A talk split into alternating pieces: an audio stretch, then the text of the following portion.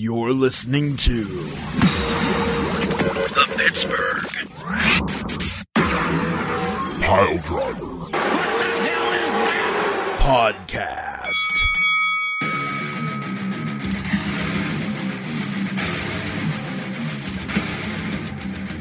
Ha!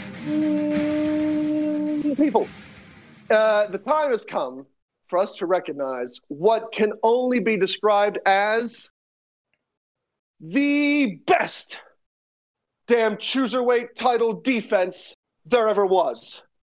And it happened because not Poot the Bard, not Ransom, and what brings the most smugness to my face is that nope, not even the gladiator of the Royal Rumble statistics, Beef the Legend, walked away with the Cruiserweight title, but our very own Tiger Bomb Tom has retained the Cruiserweight Championship, and nothing brings me more joy than seeing Beef's empty waist where a title belt should be.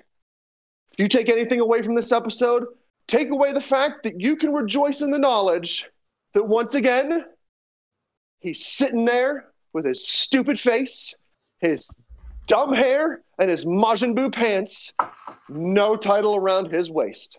It's the Pittsburgh Pod Driver Podcast. We're hot off the heels of the Royal Rumble. Our illustrious champion will be with us shortly. Until then, you've got the three amigos, the trifecta of terrible, the dos tres of all up in your face. I can't rhyme anymore without sagging my pants a little bit. Yo, yo, yo. In any case, the Royal Rumble happened. I was ecstatic at the end, but I have some problems now that I think back on it. I got some issues and some complaints. There was also big happenings apparently last night as I was trying to sleep. Some dummy, Sans title belt, was blowing my phone up with what unimpressive tent trouser he had all about AEW. So don't worry, we're going to talk about that as well. That was Hi, 10 p.m., folks. You Ransom two- snuggled up in his bed at 10 p.m. Dude, let me tell you this. I was so wiped out and drained yesterday. I was on the road all day traveling for work. I was in Ohio all freaking day. I got home and I fell asleep like four times between like five and eight o'clock. bro i i feel that b- because i i got home at one Easy, I, I got i got home at one had my lunch played like 20 minutes of uh, a link to the past which i'm finally doing it i'm actually committing to a playthrough um and uh, after I did that, I was like, "Oh, I'm tired. I'm gonna go lay down." So it was like two o'clock. I slept until seven thirty. Just so slept. like i was saying i uh i, I fell asleep multiple times uh between like five and eight and i had done zero work on my body all day long because traveling on the road all day so eight o'clock is when i decided that it was time for some cardio and let me tell you i thought i was going to pass out that's why i was in bed at 10 o'clock last night oh and plus some of us actually have to get up and you know work during the day Well, it, it well, and that's that's the thing, man. Is that travel? Like you think about, it, you're like you're you're sitting a lot, but still, travel takes it out of you, man. I was mentally drained. Physically, my body had done absolutely nothing other than sit and stew in its own filth. Ah, yes, my documentary. So anyway, uh, the Royal Rumble. Yeah, let's let's let's not bury the lead here, folks. Um, Folks, you know, and and and I I I think I said this last week. I don't remember. I say a lot of things. Like the the last several years, I think that they really, really refined the art of the Royal Rumble. Pretty much since they introduced Women's Royal Rumble, I think that we've had consistently good winners across the board. Say what you will about Charlotte, uh, I get it, and uh, you know her winning was uh, uh, um, an eventuality anyway. So at least we got it out of the way, you know. Yeah, well, yeah. oh, So, but but that being said, you know this reaction's the best. Yeah, well, yeah. this I mean, what do you want? this It- what do yeah, you want? I mean, No, I mean, I, I wasn't making fun of you. I'm, I, I was legit. Like, you're your reaction to that statement was was literally the best because that probably was my reaction. Like, oh, Charlotte won. Well, Yeah, okay. all right, next match. Yeah. And now, and now, and now we're just and, and and now we're just waiting for things to cycle through so she can win a second one. Uh, you know, and, and I get it. That's fine. Whatever, it's Charlotte. But realistically, outside of her last year, I think that we've had a really good go of it, and then this year was no exception. Uh, Uh, the matches themselves were sometimes a little dicey, but I mean, the winners I have no problem with whatsoever. No, it was it, all around. It was real. I was I was very sports entertained, to coin a phrase. And uh, you know, with Charlotte, do you, uh, let me just. I don't. Again, I'm not trying to to tangent off too hard, but do you think Charlotte's going to be the first woman to win three times? Yeah. Oh, Uh, yeah. that would not surprise me in the slightest.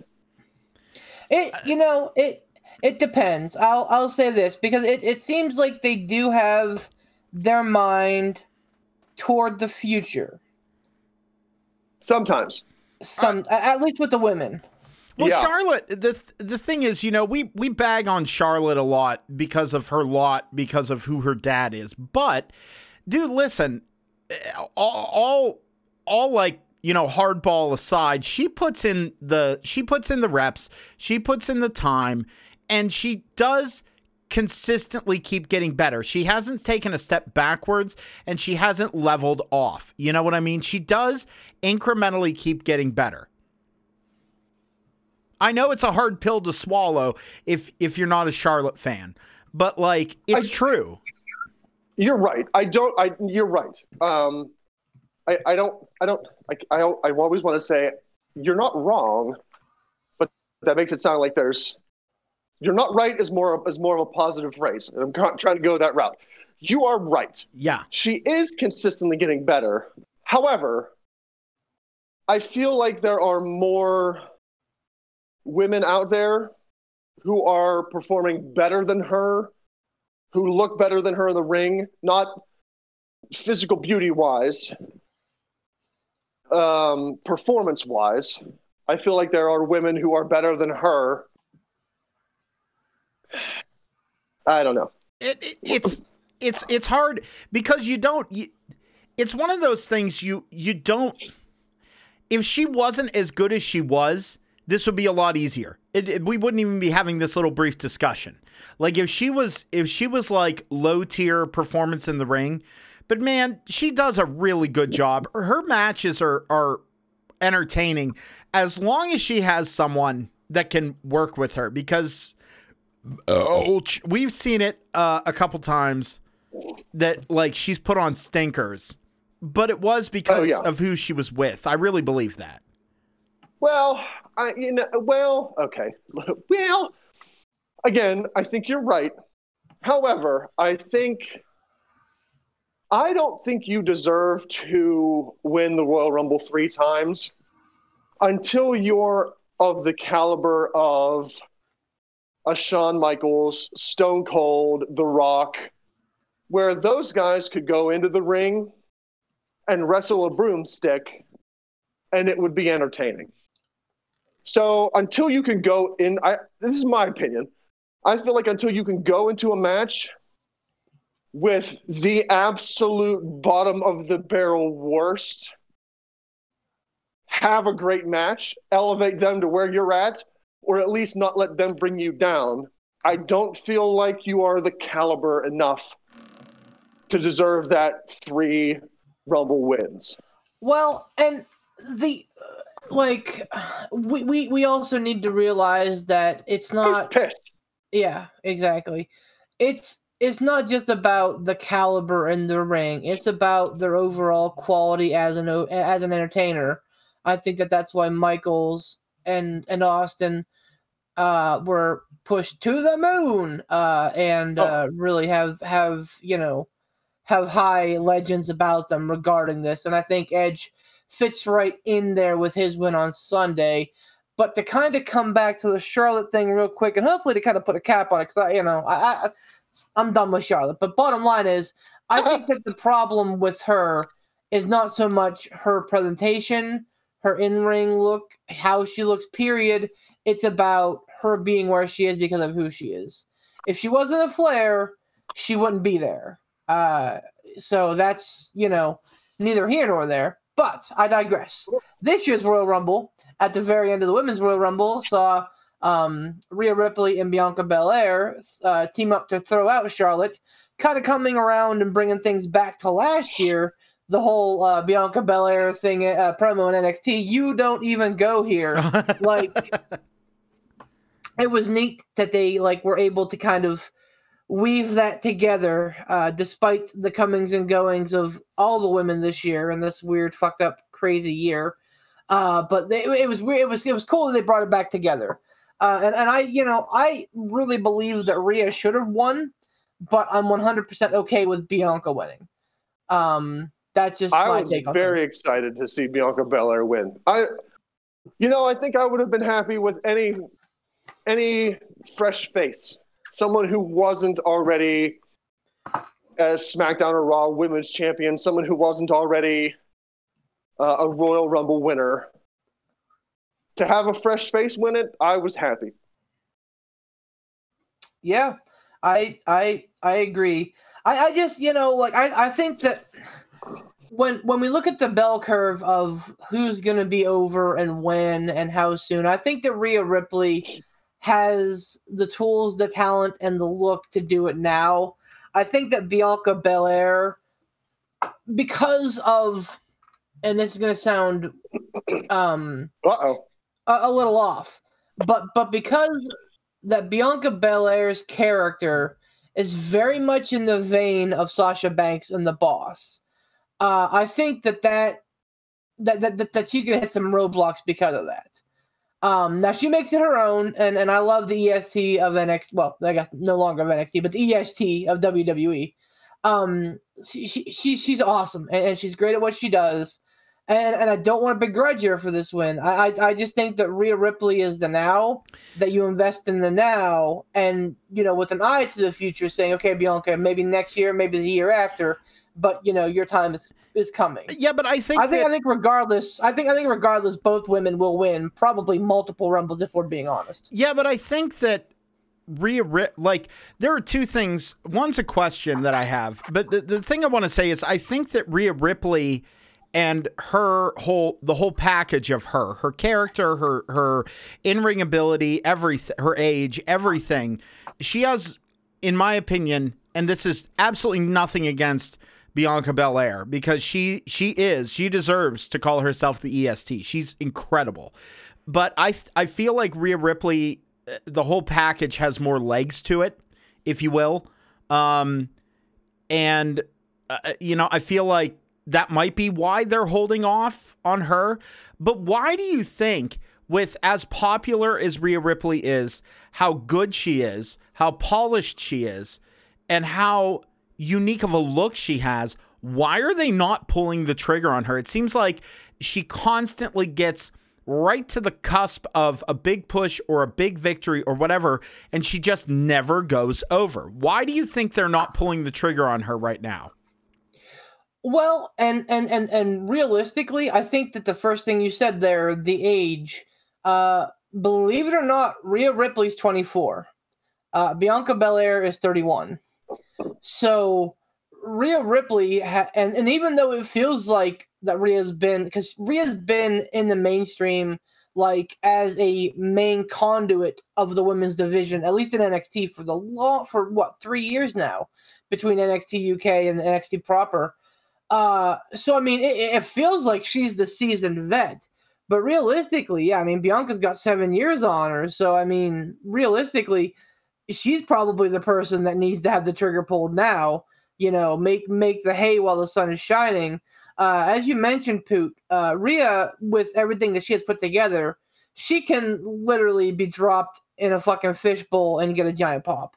Like, Rhea is Rhea, and, and she's great at everything she does and she's young and in theory uh, it has, has a long way to go in the business i think that they're smart by saying okay you know what like bianca you're doing great right now and not that rhea's not but that they're probably going to have more time with rhea than they will with bianca Agreed. Agreed. Um, well, the the I still congratulations to Bianca Belair because I I I can't wait to see what she does. I'm very excited. Um, now, staying within the context of the Rumble, if you don't mind me uh, uh, pushing forward here, men's Rumble match was outstanding. It was outstanding. I enjoyed every second of it, and it was interesting.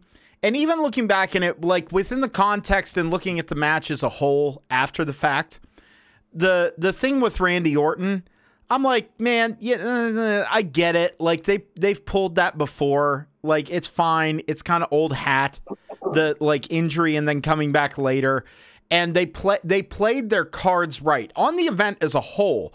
WWE finally played their cards right. They did, in my opinion, pretty much everything correctly. And the men's rumble match, the big thing for me, and and obviously there's a there's a bunch of things to talk about, but the one that that really got me was friggin' Carlito coming back and look like looking like a jacked monster. Holy Yep. crap. He looks Yep. like ten thousand dollars. He he he looks great. It was incredible. Yeah, man. Like Oh, it looks like he's definitely bulked up and not bulked up in the cheeseburger way. no, like he he looks so much better because I remember it was years ago. It was after his release, and he had gone, I think, and worked some indies and stuff, but he fell off the radar. There was an interview some guy was doing with him. Like they've, it was like for a YouTube channel, like a wrestling YouTube channel, like a smaller one, and they ran into him at like a bodega, and like we're talking to him, and he looked awful. He looked like tired and out of shape and like just worn. And they were just chatting with him. It was like someone with a handheld camera asking him questions. And it was like, oh, Carlito. And then Oh, yeah. just to see him from out of nowhere come back looking like a just just all the money and having him not miss a step, it was awesome. That was one big highlight for me.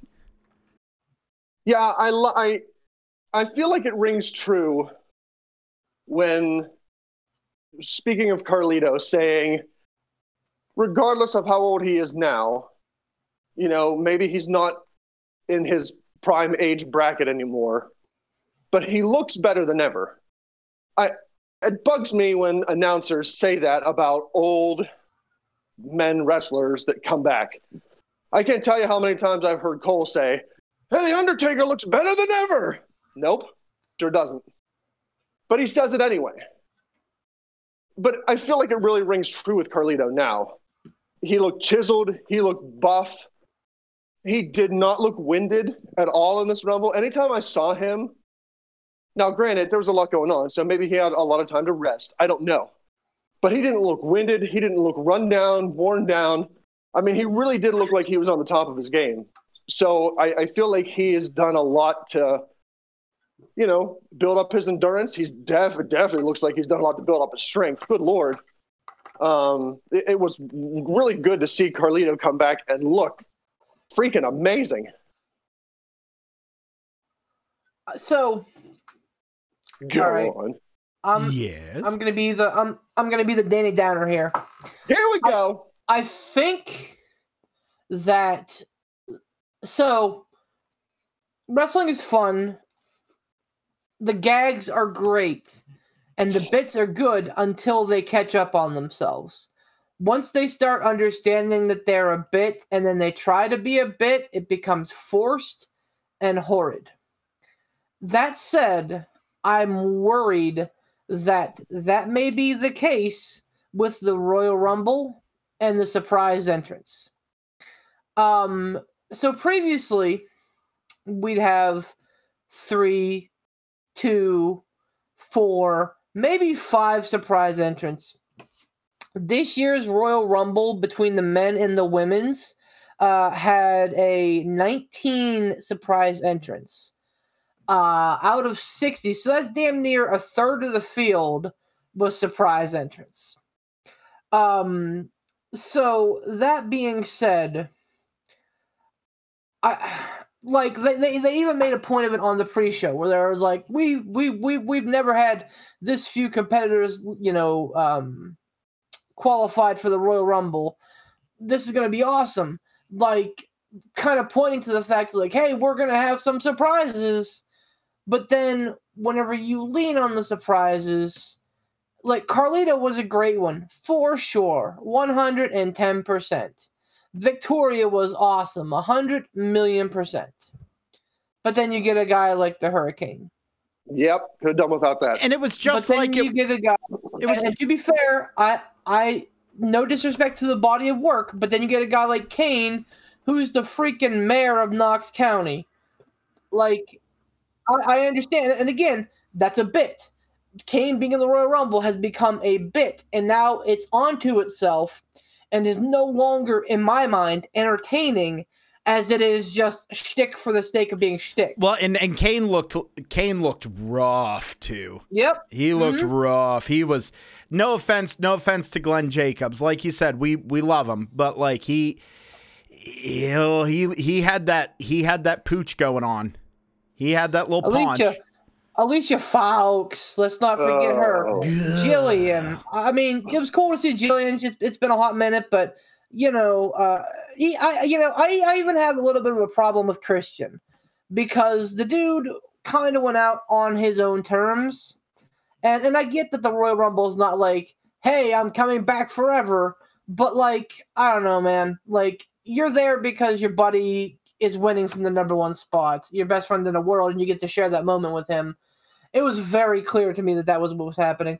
So, Oh yes. Oh, no. um, like Seth was a good surprise. I, I I like seeing him come back, and it was a good spot for him. I wish they would have done more with him. Should have gone back Uh, to the burn it down, like you Yep. said. Yes, he should have. Yep, instead of doing a stupid Monday, Friday, every night Messiah, they they they burn it down and have the fucking you know the fake ass crowd pop real hard and. No, they, they, they didn't. So I don't know. Uh, m- maybe it's just me. Maybe I'm maybe I'm a crotchety old man. I'm in my old age. I don't know, but I, I just like I, I I'm I'm not saying I'm over it, but I I think if they're going to continue to execute them, they need to be worthwhile surprises, not like oh well they're so and so. so. No, go ahead. Oh. Uh, ooh. Nice. loudness. So I'm gonna I'm gonna kind of I'm gonna kind of go along this vein of crotchety old men here, and I'm gonna get my crotchety old man moment in. Yeah, man. So Do it. do it. I'm not going to make any ifs, ands, or buts about it. When Edge won the Royal Rumble, I was out of my chair, jumping around like I was a kid. Just ecstatic, just jumpity jumping around. It was freaking. Tom and I were out of our seats. Good times, good stuff, good shit. When I calm down a bit, and I take a step back and I look at it from a higher elevation. I've complained before about legends slash part timers slash old men coming back and taking spots from younger guys. I've been very adamant about that. And I feel like, on principle, I need to stick with my guns. Edge coming in at number one, coming back at the Rumble, great. Having had time to reflect on it, it this is me, and I'm sure plenty of people, everybody else on this podcast, I'm sure will disagree. But having goodness, the COVID, having having being able to zoom out and kind of look at it from a higher elevation, I I'm gonna stick with my guns of what I have harped on and preached and bitched about before. I don't think that Edge should have won. Because I don't know. I part of me feels like that spot should have been reserved for a younger guy, a guy that has a long run ahead of him. Not to say that Edge is going to be a one and done, but let's face it, he's had his share of injuries. He's a Hall of Famer already. He's a legend already. Did he need that Rumble win? Okay, he's never won the Rumble before. Fine. False.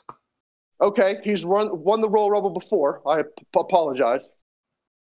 So, did he need that Rumble win? I I'm conflicted. I'm conflicted in my admiration and love for him as a wrestler and my principles of the old men, the legends, the Hall of Famers, regardless of age, should not be coming back and taking the highest of high spots away from someone who is there on a weekly basis that they can build up and build off of and cultivate into a future champion. Uh, now I know if I'm going to look at it as far as like Mania goes, like okay, say he faces Roman Reigns, is that what he's going to do? I mean, uh, well, actually, I that's going to be I- that that Yeah. was Oh, going to that be wasn't announced yet. well, no, No. that was going to be to my refute point. Which get, do you mind if I throw it in right here?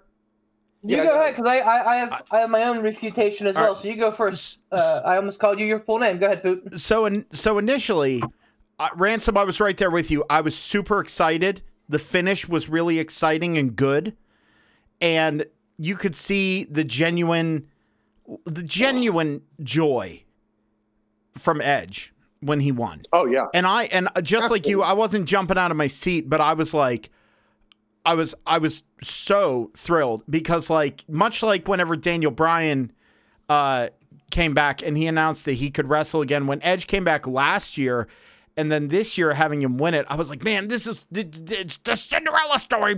You know, like I was it was that but the thing that they're doing and the reason why I'm not after the fact once the honeymoon period was over it, it- the, uh, completely agreeing with you is simply because um they had edge this past wednesday they had him on nxt and he came out whenever uh, Balor and Pete Dunne were in the ring, jawing at each other about their match. Edge came out and he basically said, "This place has given me, gave me the fire, it gave me the incentive to come back." Watching NXT, and he came out and he said to them, he, basically said, "I don't know, maybe I'll challenge whoever wins here," and then that made me go, holy shit, that is creative. Having a legend, and you might be thinking, well, why would you do that in NXT? Those are even newer guys that they're trying to develop. But having Edge there and Edge going, these are the guys I want to compete against. These are the guys I want to test my metal against, my my talent, my knowledge, my ability, because these are the best. You know what I mean? So it's kind of giving credit to the talent that is there. And he even lauded Pete Dunne and Finn Balor. And it it really did having that blessing of a legend, of a Hall of Famer, of someone who has seen and done so much and made so much history as Edge, to want to be there and want that title. And then later on in the show, they kind of alluded to him and Karrion Kross, with Karrion Kross kind of confronting Edge and saying, You're not going to be challenging Balor. You're not going to be challenging Pete Dunne. You're going to be challenging me because that is my belt. I never lost it. So you're setting up any three of those guys with Edge would make an amazing match.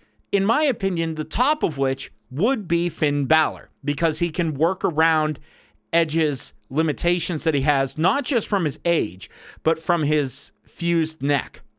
I feel like Balor would be the most capable of the three. Not that the other two aren't, but I feel like Balor would be the one to really make the match something special and add a level of performance and quality and polish that it could be. So they're kind of keeping, it seems, they're keeping Edge away from the Universal title and the WWE title picture and using it to bolster NXT.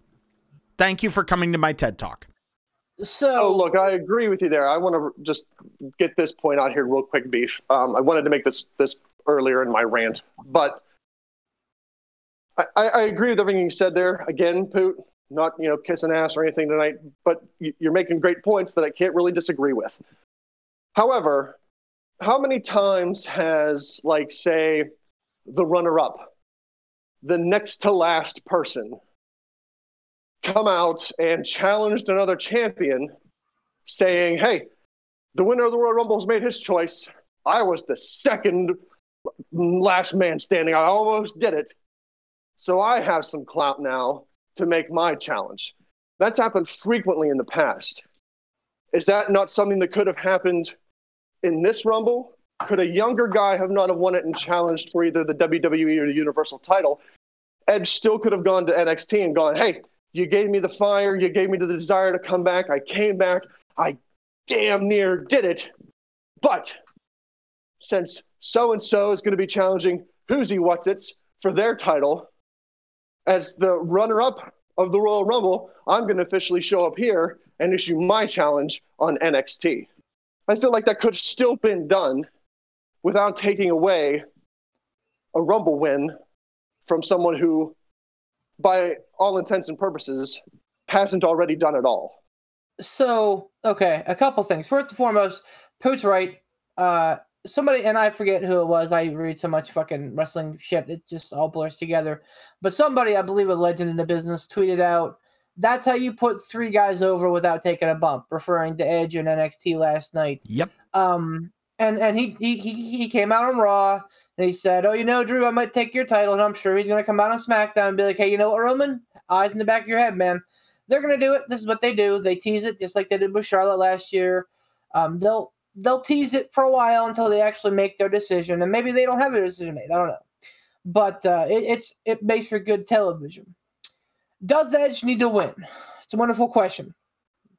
Let me throw out some names of guys who have won one Royal Rumble: Jim Duggan, John Studd, Yokozuna, Lex Luger, Mr. McMahon, uh, Chris Benoit, Rey Mysterio, The Undertaker, Alberto Del Rio, Sheamus, uh, Shinsuke Nakamura, Seth Rollins, McIntyre.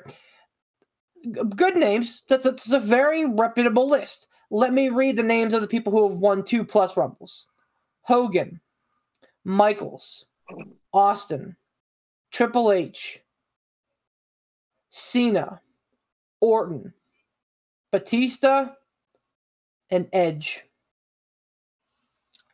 So that second list I gave you is a who's who of wrestling.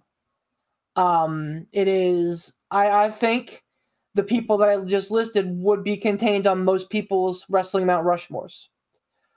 So that being said, the difference between winning one Royal Rumble and two, I think goes without saying. You win a second Royal Rumble, you are forever etched in history as one of the greatest of all time. Uh, and, and I 100% Edge do believe that Edge does deserve it. So, um, I, I, as much as I would love them to do to see him uh, uh, versus the NXT champion, I don't think that's going to happen, and that's okay. Uh, I'm I'm all for them teasing it until you know March or so until he actually makes his decision. It's probably going to be Roman. Uh, it may be McIntyre, but it's probably going to be Roman. Um, as far as a young up and comer winning this year, Ransom, I look at the list of guys in there, and nothing jumps out at me.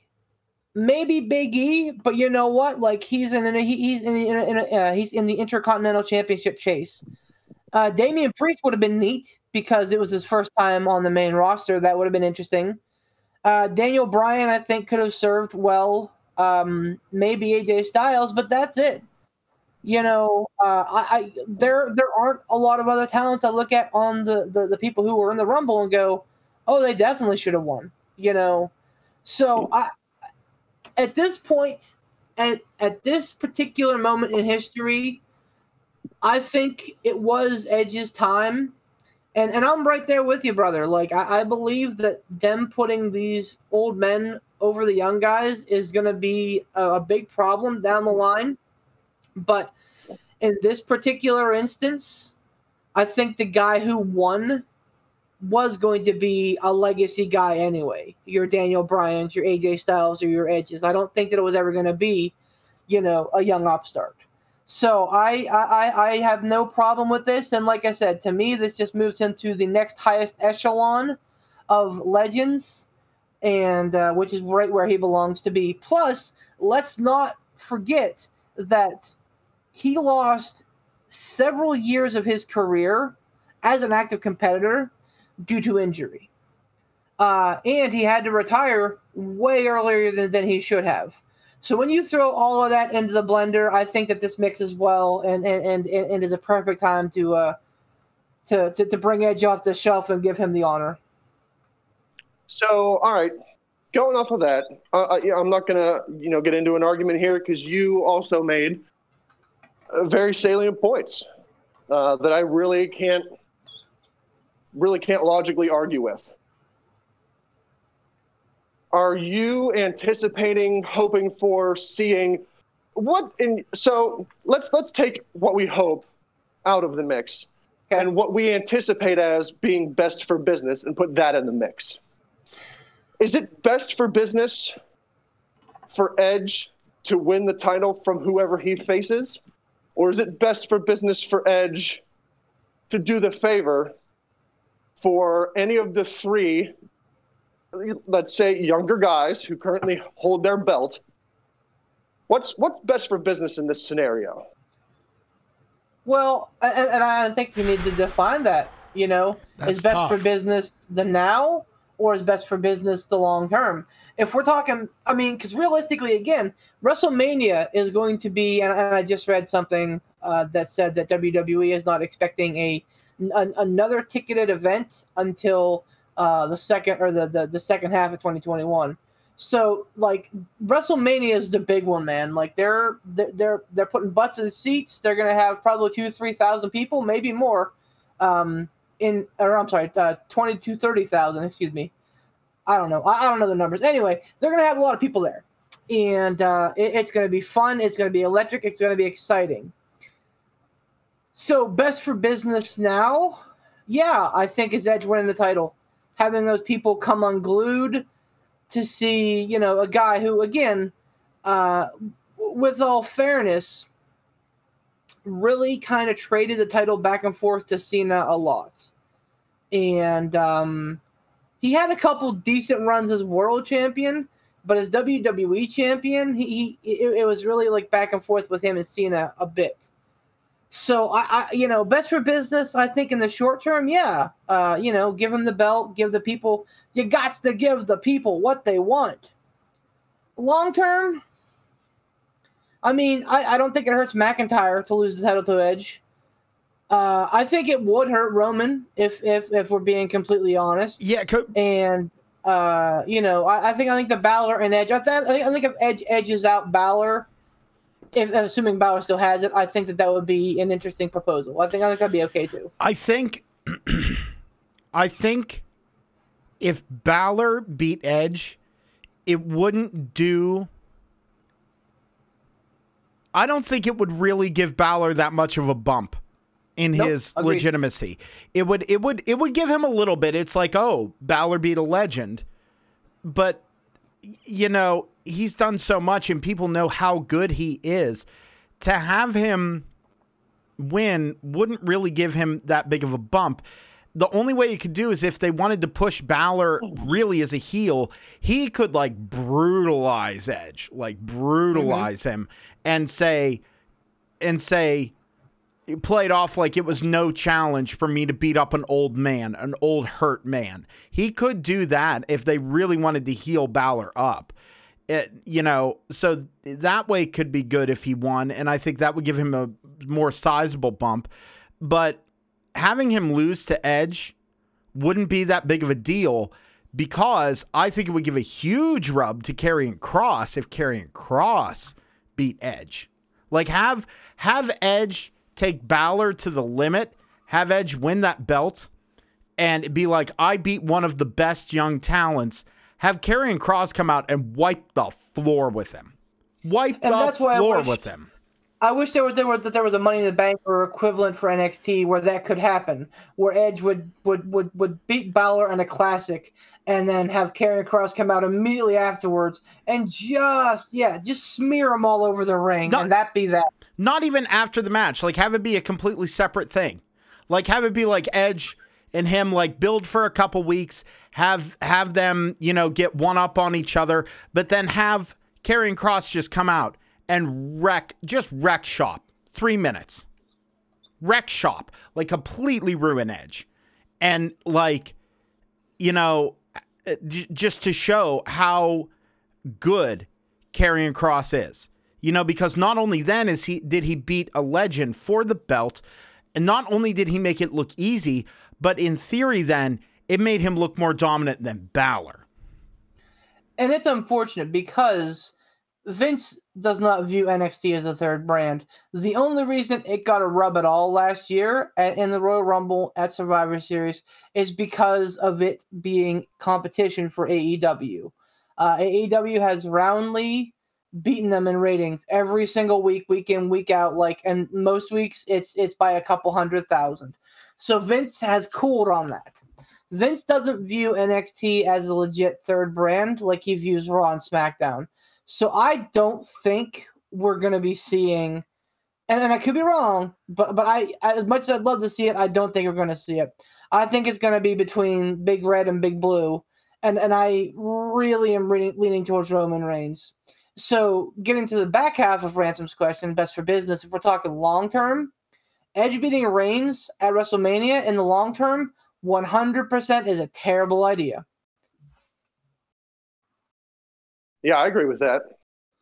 He he's built up uh, Reigns that is has built up such um annuity really in, in himself and in the character of the head of the table. He, Yeah. he he's become a believable heel, a badass heel who doesn't like to get his hands dirty, but when he needs to get his hands dirty, he gets his hands dirty. And And and uh, you know, I, I I just don't think Edge is the guy to beat them. You know, Well, I think it's also the fact that, like, how long, and let's point this out. I don't think we've said this enough. Seriously, how long have we all been saying? And when I say all, I mean literally wrestling fandom. Seriously, how long have we been saying just turn Roman heel? It'll be amazing. hmm yep. And, and, And lo. Oh, yeah. lo and behold, it's amazing. hmm Like, I, I you know, Oh yeah. I, I, I, I, like, it's, I, I love it. Like, I absolutely love it. I think it's phenomenal, and and I don't think, I think they know, especially with Paul Heyman being with him. I think they know how much they have lightning in a bottle right now. I do. I really do. I, I feel like they know what's going on. They know, like, they, they just know. They just know what they have and they don't want to ruin it. So I don't think Roman's going to lose. I don't think Edge is going to challenge Roman. And I don't think, even if he did challenge Roman, I don't think they're going to have Roman lose. I do think he'll challenge Roman, but I don't think he's going to win. I think that this will be one of those rare years where the Rumble winner will not uh, convert said win into a title. Really? Yeah. I, I well, look, I don't know. I, I I honestly don't know what's going to happen. I don't. I don't have any speculation on what's going to happen. But I agree that I think it would be a massive disservice to Roman Reigns to have him lose to Edge. And just like you said, we've been clamoring for such a long time for a Roman Reigns heel turn, just as much as I think people had clamored for a John Cena heel turn, and never, they never got it. We never got the John Cena heel turn. They teased it a few times. We never got it. Now they did it with Roman Reigns, and honestly, completely objective opinion here. Is that the right word? Yep. Yeah. Non-objective, objective, whichever one. I, I could complain all day until I'm blue in the face about superhero, good guy, Roman Reigns. Oh, so sick of him. I really and truly have zero complaints about heel Roman Reigns. I I think what it, what they're doing with him is spot on. Yep. I have zero issues with it. And I I think short term and long term, when it comes to Roman Reigns, I think having him lose to Edge is is bad. Even short term, I think it's bad because spending all this time building up the heel Roman Reigns, if he loses to Edge, even I truly believe even if he wins it back at the next pay-per-view network special, whatever they call them these days, even if he wins it right back, I still feel like it's almost pushing that reset button on Roman Reigns. Like you have taken all your opponents to the limit. All these young guys who are in their prime, taking them all to the limit. You lose to Edge. Again, nothing against Edge. He looks phenomenal. Yeah. Dude is cut. but you have him lose to Edge, even if he wins it back a month later. I feel like you're almost pushing that reset button, and you're gonna have to start building him up as a legitimate badass, head of the table, bad guy. It, it's not. I don't think it's gonna go well uh, if they have Roman lose to Edge. I think it would do a lot for Roman to have him win against Edge.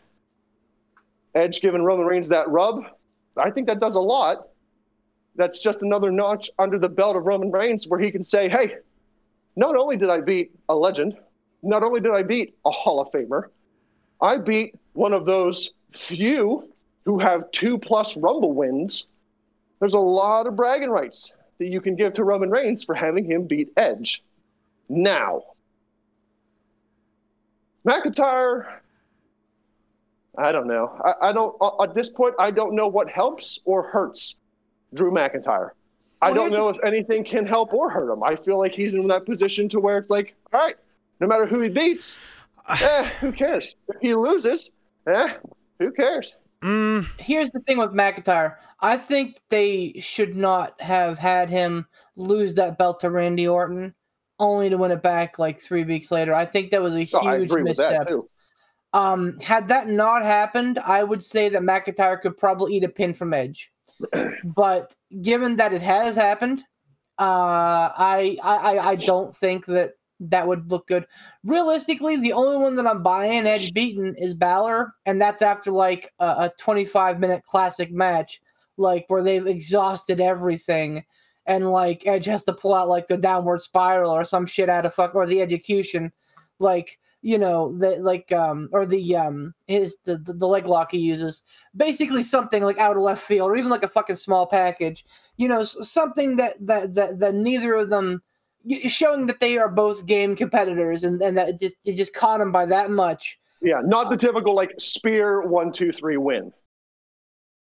Great, exactly, exactly. So realistically, that's the only way I can see that going. I, I, I do think that this is, yeah, it's such a weird time because we know that it's going to be a crowd at WrestleMania. We know that they're going to want to have that crowd hot, and we know that Edge winning is going to do that. But at the same time, if you if you have him lose you can't you cannot I don't care if it's on night one or night two. You can't have Edge losing close the show.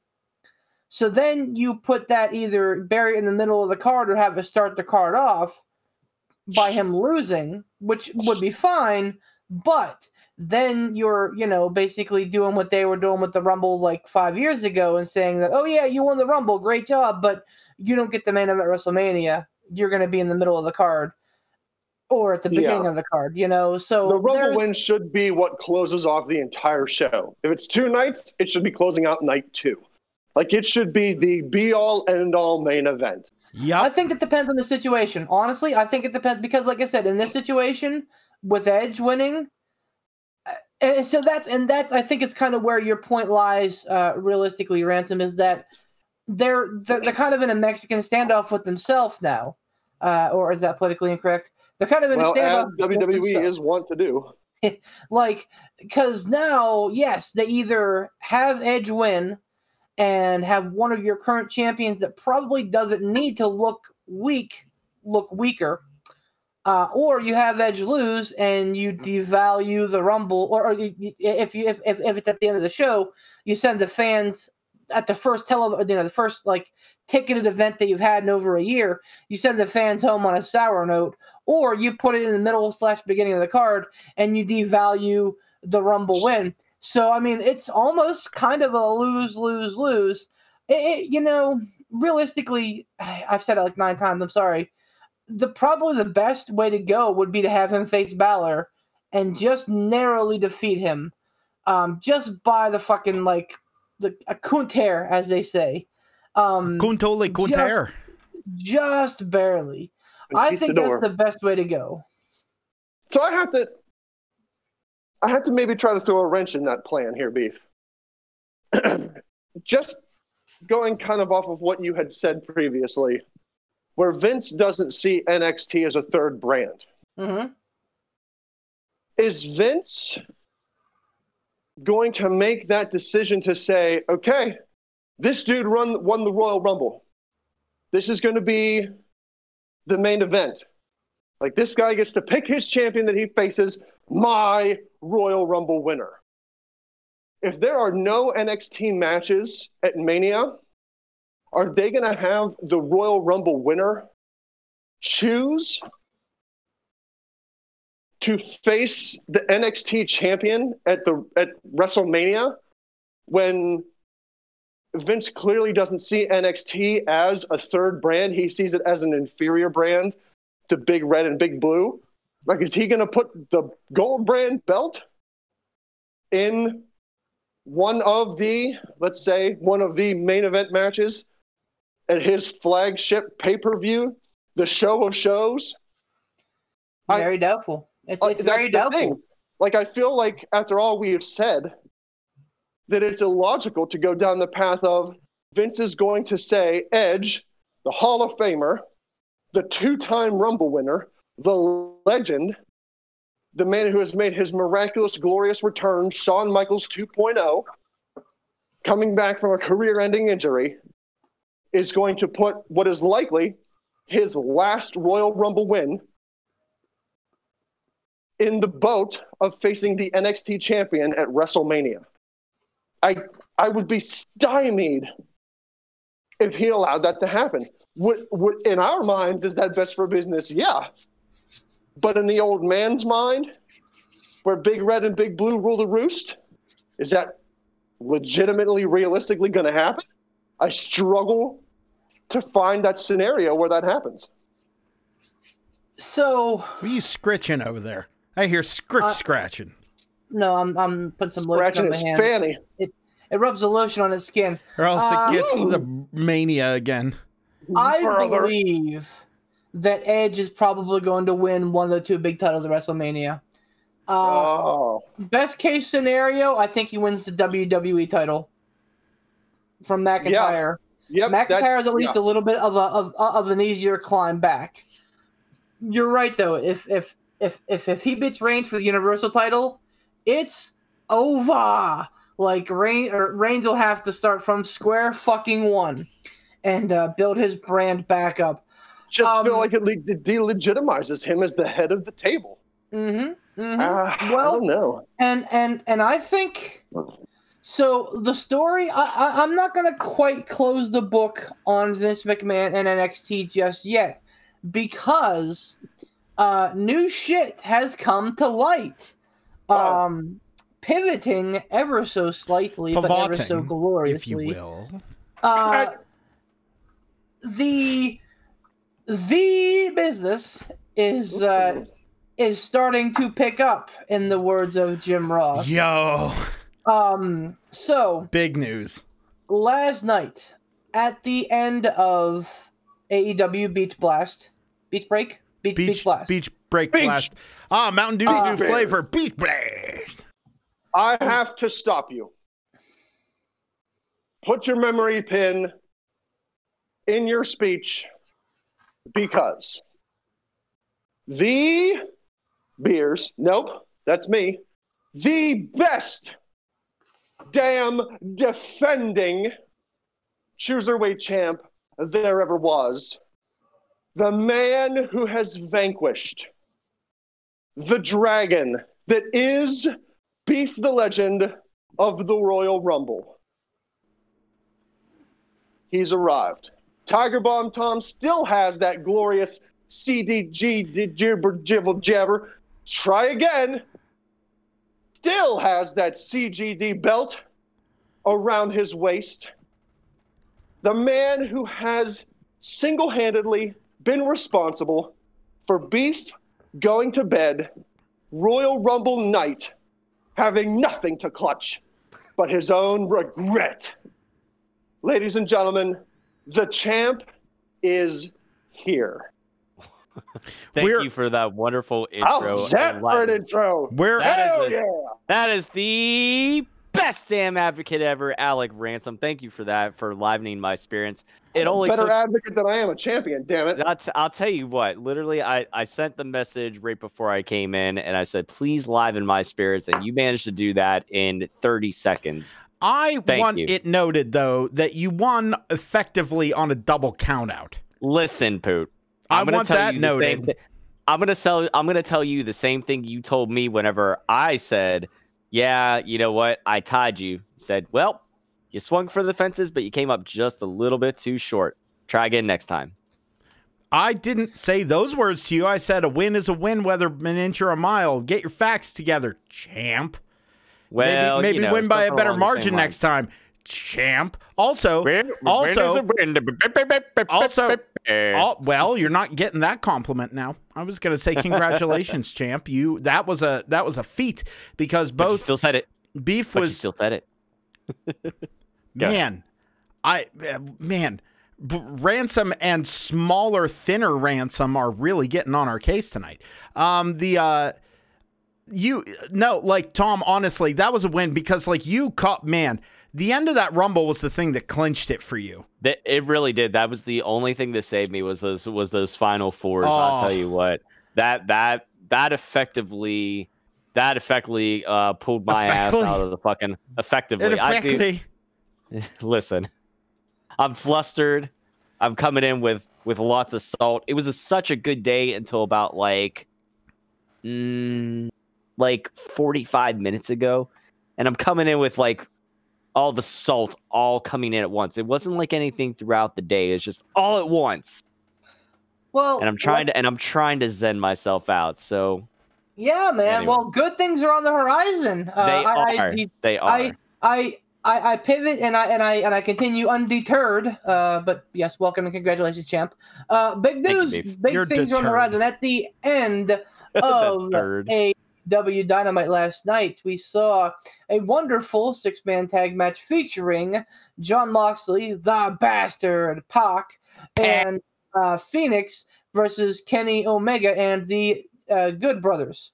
Uh, great match, Brother, awesome uh, uh, finish, and at the end, um, the uh, an assailant came from the crowd and uh, took down Jon Moxley with a go to sleep.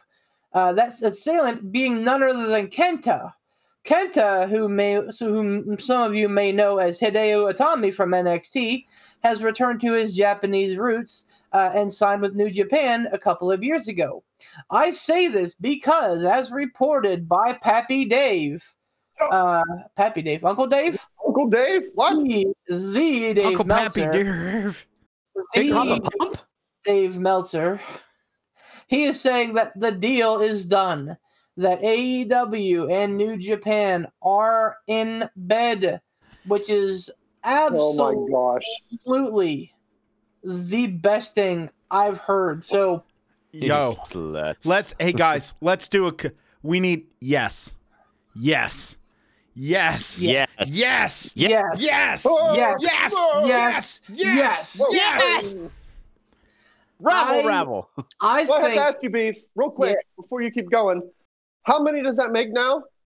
Who who is all in collabs now with well, AEW?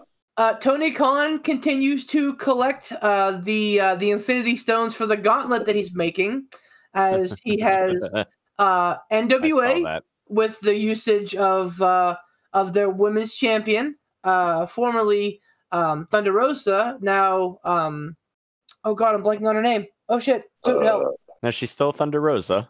no, No, no, what do you- NWA Are you talking about The NWA Talking about champion. champion? Oh, um, uh, Serena Deeb? Serena yeah. Deeb, thank you. good job. Uh, Oh, no, no, no. I, I thought you meant like formally as like a name change. It's like, Oh, no, she's no, no, still no, Thunder no, no, no, Rosa. no. I was like, what? So they work with NWA with those folks, uh, and also um, uh, Ricky Starks. Uh, but he's he's officially in uh, AEW now. yeah, no, Rick, yeah, Ricky um, Starks has been officially signed with AEW for a while. But, but he came from in, from from, from right. NWA. Oh no, yeah, he did. he did. Um, so there's that. Uh, AAA, which they've had affiliations with since the brand started. Uh, Kenny Omega has been the uh, AAA Grand Champion for some time, and they actually defended the Pentagon and Fenix actually defended the AAA Tag Team titles at one of the events for AEW a while back. That was actually like one of the first. That that was actually uh all out. Their very I think first, the first one. all out, right? Yeah. Yep. Yep. and um, then we 'Cause it have wasn't it? A, wasn't it a um yeah, when we the Escalera Escalera de la Muerta? Yep. Yeah. Sure was. That was a Yep. great match too. Uh, then we have Impact, obviously, uh, still going with our buddy Don Callis, and now uh, I think the uh, the true gem in the cap, and I think that this is the one that everybody's been waiting on: New Japan Pro Wrestling. So, Yeah, dude. Um, So that's Yeah, man. five, right? That's five. including AEW, yes. Yep. Yeah. Um, so Ooh. let's. So first and foremost, uh, this is one of those things where it feels like the paperwork's got to go through, and you know we're gonna we're gonna be waiting because I mean obviously, uh, getting talents from Japan to America and from America to Japan is still kind of dicey right now. Hopefully, that's going to be changing in the coming months. But bottom line is, according again according to Dave Meltzer, there's a deal in place. Obviously, Kenta appearing last night, and he's in the main event next week with Kenny Omega, tagging with Kenny Omega uh, against um, Moxley and um, Pac? Pac. Yeah, I think it's I, oh no, no, no, Archer. It's Archer. Oh, it, oh Moxley yeah, yeah, Archer. yeah. Because Archer came Um, out and did the jiggery pokery. Yep. So, Yeah. um, Jiggery pokery. and the whole time, like Tama Tonga has been running his Twitter mouth for about three months now. Oh, uh, talking he about has. how lame this Bullet Club revival is, talking about how they're not the true Bullet Club, uh, and everything else. I am excited whenever the Tongans show up in AEW because they're gonna really stir some shit. There's so Dude. much. Um, there's so much like there's so much fantasy booking that is Yep. he- here's the thing it's fantasy booking because it hasn't happened yet but we could sit here and and just throw out bookings that are have strong odds of actually happening Mm-hmm. And and another New Japan news, they actually signed a television deal to uh, the Roku channel. Uh, if you have Roku, uh, they have a weekly sh- a show now. Uh, and somebody commented today and said that they saw the Kenta beatdown of Moxley on New Japan World last night. So yeah, it is. Wow. things are afoot, and that, Oh, sir, is why I think Vinnie Mac may start to really look at NXT again and think of maybe if they're, you know, maybe if they do deserve a shot at the big time again Dude. because. Um, uh, last night's ratings are in, and I uh, a, a, uh, AEW had like eight hundred eighty thousand, NXT had about six forty. Um, AEW Oh is continuing to climb that mountain, man. And I'm telling you, if with NJPW in the fold, or or the the the hints of it, you know, just just the fact that you know, oh God, you know, could the Gorillas of Destiny show up? Could you know Ibushi show up? Could Okada show up? Could oh fucking Oh Shingo? God.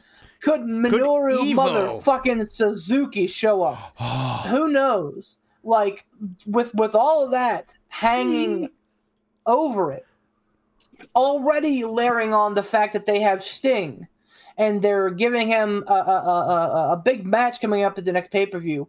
Already on top of the fact they have the two best tag teams on the planet and uh, ftr and the young bucks. Now you bring in the good brothers from impact on top of having the best wrestler in the world uh, Kenny Omega, and probably the hottest commodity in Jon Moxley. I mean, this is a big fucking deal, it and I, I, I mean, I, I, I gotta believe that whenever that shit hap- went down last night, that Vinnie Mac and friends were probably rewriting some scripts. dude i the thing is i i don't know if wwe has the ability Oh, oh. and the credibility anymore to compete with a tour de force a, a, a- a coalition a cabal of the Ooh. other top wrestling uh, organizations putting their powers together to create interesting fun unique and enter like amazing matches and storylines.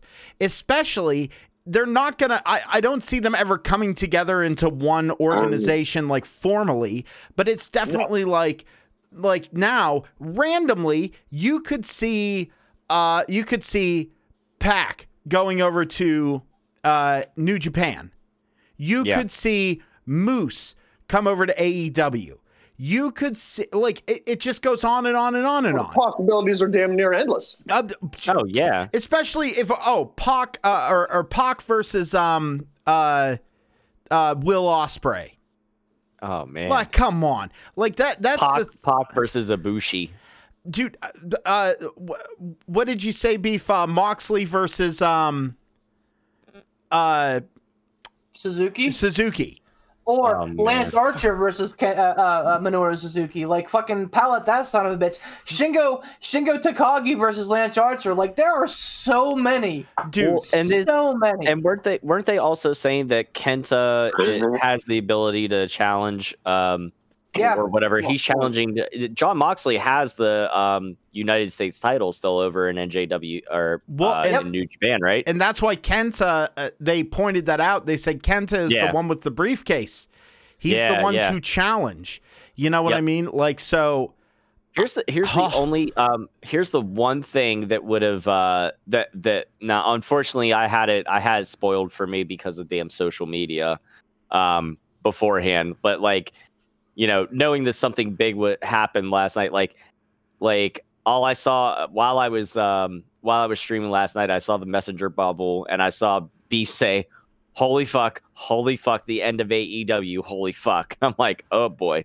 Um so you know, I knew we were in for something special, but Yo, the one My guess the, was the Macho Man was coming back to face Sting. the ghost of Macho Man. Abdullah, That's the, a- no, that's a- Abdullah the Butcher was coming back. Oh, yeah, that's that's true. a Yeah, billionaire Ted booking right there, brother. But um, no, the only the only thing the only thing this and this is like this is like absolute uh, like nonsensical nitpicking. The only thing that they could have done better was have uh, Kenta hit the go to sleep before he unmasked himself to like kind of build the suspense and like maybe you thought like once he hit the go to sleep maybe you would have thought like oh my god is this CM Punk is it Kenta which Oh, one is there- it there And you then, go. you know what I Oh, mean Boy. like Dude. that's the only that's my only like constructive criticism but i mean like i'm not saying it was bad at all i'm just saying like you're taking something at like an a and making it an a plus plus you know what i mean like the, the, that that would have been awesome the thing that I'll throw out, uh, the one thing I did notice since we're since we're throwing out little nitpicky stuff, Kenta Yeah. threw out the go to sleep.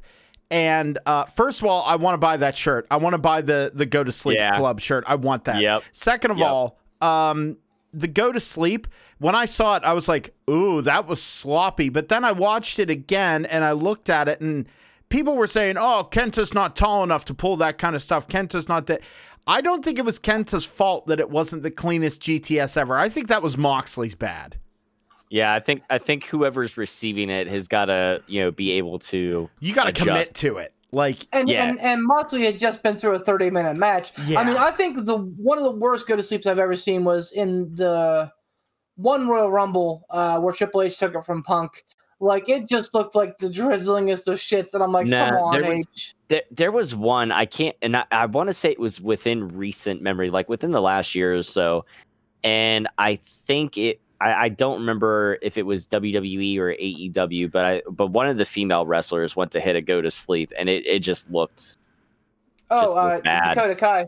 Dakota Kai. yeah, you go. yeah yeah I yeah she hit it she went to hit it on somebody and it was it, it was it was that way too but no I'm I'm excited I'm excited for this partnership like I mean we already knew that like like because the because Jon Moxley is the uh, United States champ over there in uh, New Japan um did he did he lose it and regain it back or his has he had it Uh, he was- he he he was stripped of it because uh, back whenever all the wrestlers were trapped uh, in, in in Saudi Yeah, Arabia, yeah yeah yeah uh, he had a commitment that same time, like that. I I think it was like a two week thing or whatever.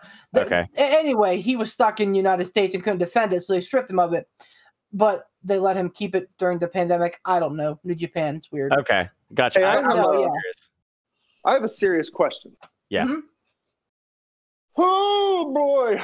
So going off of all of this, I guess it's a two-parter really. All right.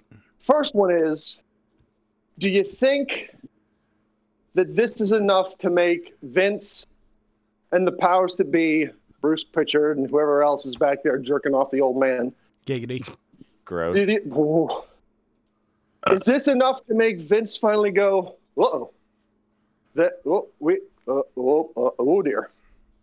I either have to elevate NXT to a legit third brand, or I got to start getting involved in other promotions potentially to jump to be that bandwagon jumper and jump on board the the crossover bandwagon. I So think. that's part one. Oh, I'm sorry, sorry, done. sorry, sorry, sorry. He's Part one. not finished. All right, shut up, I'm champ. not finished. I'm going to pull a beef. I'm not finished. uh, part two Love you, Tom. is Love you too. if Oh. Vince sits up and goes, "Uh oh, I I got to start bandwagon jumping here." If that happens, do you think Vince goes after a deal with Ring of Honor, or do you think Tony Khan goes for the completion of the Infinity Gauntlet and tries to swing a deal with Ring of Honor as well to snag them up into this? And I love the way that Pooch said it. This cabal of promotions that are interweaving with each other. All right, let me go first. Ready, steady, go. Let me let me go first because I feel like my answer is going to be the shortest. No, Well, really. I don't think it will make Vince go rutro raggy. I think because his his arrogance knows no bounds. I, I truly Well, in your yeah. arrogance. I really be, I really believe that. I really believe that his arrogance knows absolutely no bounds. Um, so I, I really don't. I don't think it's going to make a difference to Vince uh, at all. Um, uh, and number two, I think because of the roster and because uh, there, there's so many personal relationships already there between AEW and Row, I, I, I honestly think that and and the reputation of WWE and how they've treated talents is so poor. I mean, just look at Solomon Crowe way. Um, I I think there's enough there that Rowe would want to work with AEW more so than WWE. Um, so I think the Infinity Gauntlet will get completed, and I think Vince McMahon will stand there and go, "We're WWE. We can't be defeated in his arrogance." I, I I gotta agree with Poot on that, and I don't know if it's it- it's. I'm, I'm gonna say it's like 80 20. It's 80 percent arrogance and 20 percent um stubbornness, or just thinking like, well, you know what, we've been doing it for this long, and we must be doing something right because we're still the freaking you know uh global name when it comes to pro wrestling. Um, I I think it's one of those things that you know they're gonna be stuck in their ways, um, for better or for worse. I I hope it's enough of a wake up call for Vince to go like, all right, you know, like we we might need to do something, but I you know, call it call it arrogance or calling it just, you know, stay in the course for they've been doing it for, you know, how long. I I don't know that he Vince is going to feel like he needs to hit the panic button. Um and and it very well could come back to bite him in the ass. So I mean like y- you know, you obviously don't want to be knee jerky. Um but a- at the same time you you really have to you have to be mindful of what's going on around you and if if you know if Tony Khan and AEW are doing all these cross promotion relations and stuff like that and really just you know doing doing the best that uh, the best thing for fans giving all giving them all these fantasy bookings and working it in a way that still makes business sense then i mean you you got to look at what you're doing and saying, okay, like how can we do as well, if not better than this? What do we need to do to better ourselves? Because you should never, you should never settle. You should always be striving to, you know, do more, and not, you know, not in the sense Strive that you're your highest. own worst. yeah, strive for the highest. you should, not, you just shouldn't. Uh, I mean, like you shouldn't be so Yay. self-critical. Shouldn't be so self-critical that you're crippling yourself. But you know, you should all you should always push yourself and and I hope I hope Vince and company push themselves and you know if they if they should really honestly they should take they should take kind of like an in-house thing and be like okay what's your biggest complaint? What, what that's the talent like what do you think we could be doing better? And I bet how many of them would say like we need to drop all these scripts like you know what I mean? Shit like that. Little things. Yeah. make the tweaks you need to make uh, that you need to make. Nobody's saying that it even even if WWE didn't go out and make any other cross post cross promotion relations think of how much better the product would be if it weren't so heavily scripted You know what Oh, I mean? Yeah. now sure. now now on that note i will say and i and i mentioned it earlier today in our chat the one thing i'm really happy to see and i hope that they i hope that they are able to drag this out a little bit i love what they're doing with edge and having him be like i haven't made my decision yet but when when i do you'll know. Like you know he shows up on raw he talks to mcintyre. I'm sure we'll see him on smackdown uh you know tomorrow night um as we're recording this thursday. Um, seeing him on NXT last night and come out and you know uh, talk to talk to Pete Dunne and talk to Finn Balor and you know basically both give them the rub and give them uh, you know put them over saying you know like he's like I see that fire in your guys' eyes and it it inspired me you know and and I loved I loved whenever Pete I, I love whenever Pete Dunne shrugged his shoulders you know you know that's this is one of those moments where Edge is just a true master of the craft and a, and a truly a great worker both in the ring and on the mic. Pete Dunne shrugs his shoulders to go like, eh, like I don't need your compliments. And Edge is like, yeah, 10 years ago, I would have done the same thing, kid. I would have shrugged my shoulders too. And I was like, oh shit. and uh and then at the very end of the show, like seeing, you know, seeing uh Karrion Kross run across the edge, I'm like, oh God. I'm like, uh, just all the fantasy booking starts happening. I get all the fucking fantasy booking boners in the in the world, and I'm like, like they they need to, they need to they need to be smart about this and really be careful about who they're gonna book Edge against. So, So, um, I'm really interested to hear your take Yeah. on the uh, on the Yep. the you know WWE branching out, or does Tony Khan complete the gauntlet? so the answer is no. Ah, Uh, to which one? it, yes. uh, Ah, to both. Um, so as far as WWE goes, um, goodness. I think it's on their radar. I, I think that they believe that it could be a problem down the line, but I think that, and Triple H will point this out because he's far more eloquent than Vince is anymore. But he'll say that they're working with Evolve, and he'll say, "Well, you know, we're already doing it. You know, we're we're bringing people in from Evolve. You know, look at Austin Theory. We're you know um, working with all those major labels over in the UK to bring talent over to NXT UK. You know, we're we're already moving and shaking in, in India, so you know we're we're already doing that. So they're they're going to point to the fact that they were doing it first. Whatever. Yes, I guess technically they were, but that's only because they've been stealing talent, not talent sharing. yeah, they're farming. They're not. Right. They're not sharing. and, exactly. and and there's a big fucking difference between Evolve and New Japan Pro Wrestling. Agreed. Oh, and they've yeah. been doing it. They've been doing it strictly to make themselves look good versus going, "Hey, this is going to make an interesting product."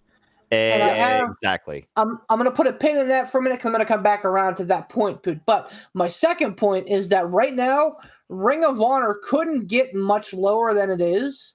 Oh, This is not your Ring of Honor that had Samoa Joe and Cesaro and and and uh, Chris Hero and CM Punk, you know Daniel Bryan. This is not that. Uh, they're not quite as impressive. Uh, to be to be friendly.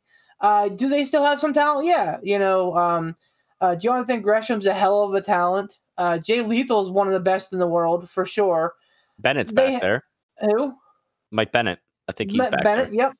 Uh, Ta- Tavern. So I mean, they they got some talent, but uh, I I- I don't think that it would be near the level of you know New Japan or even at this point Impact.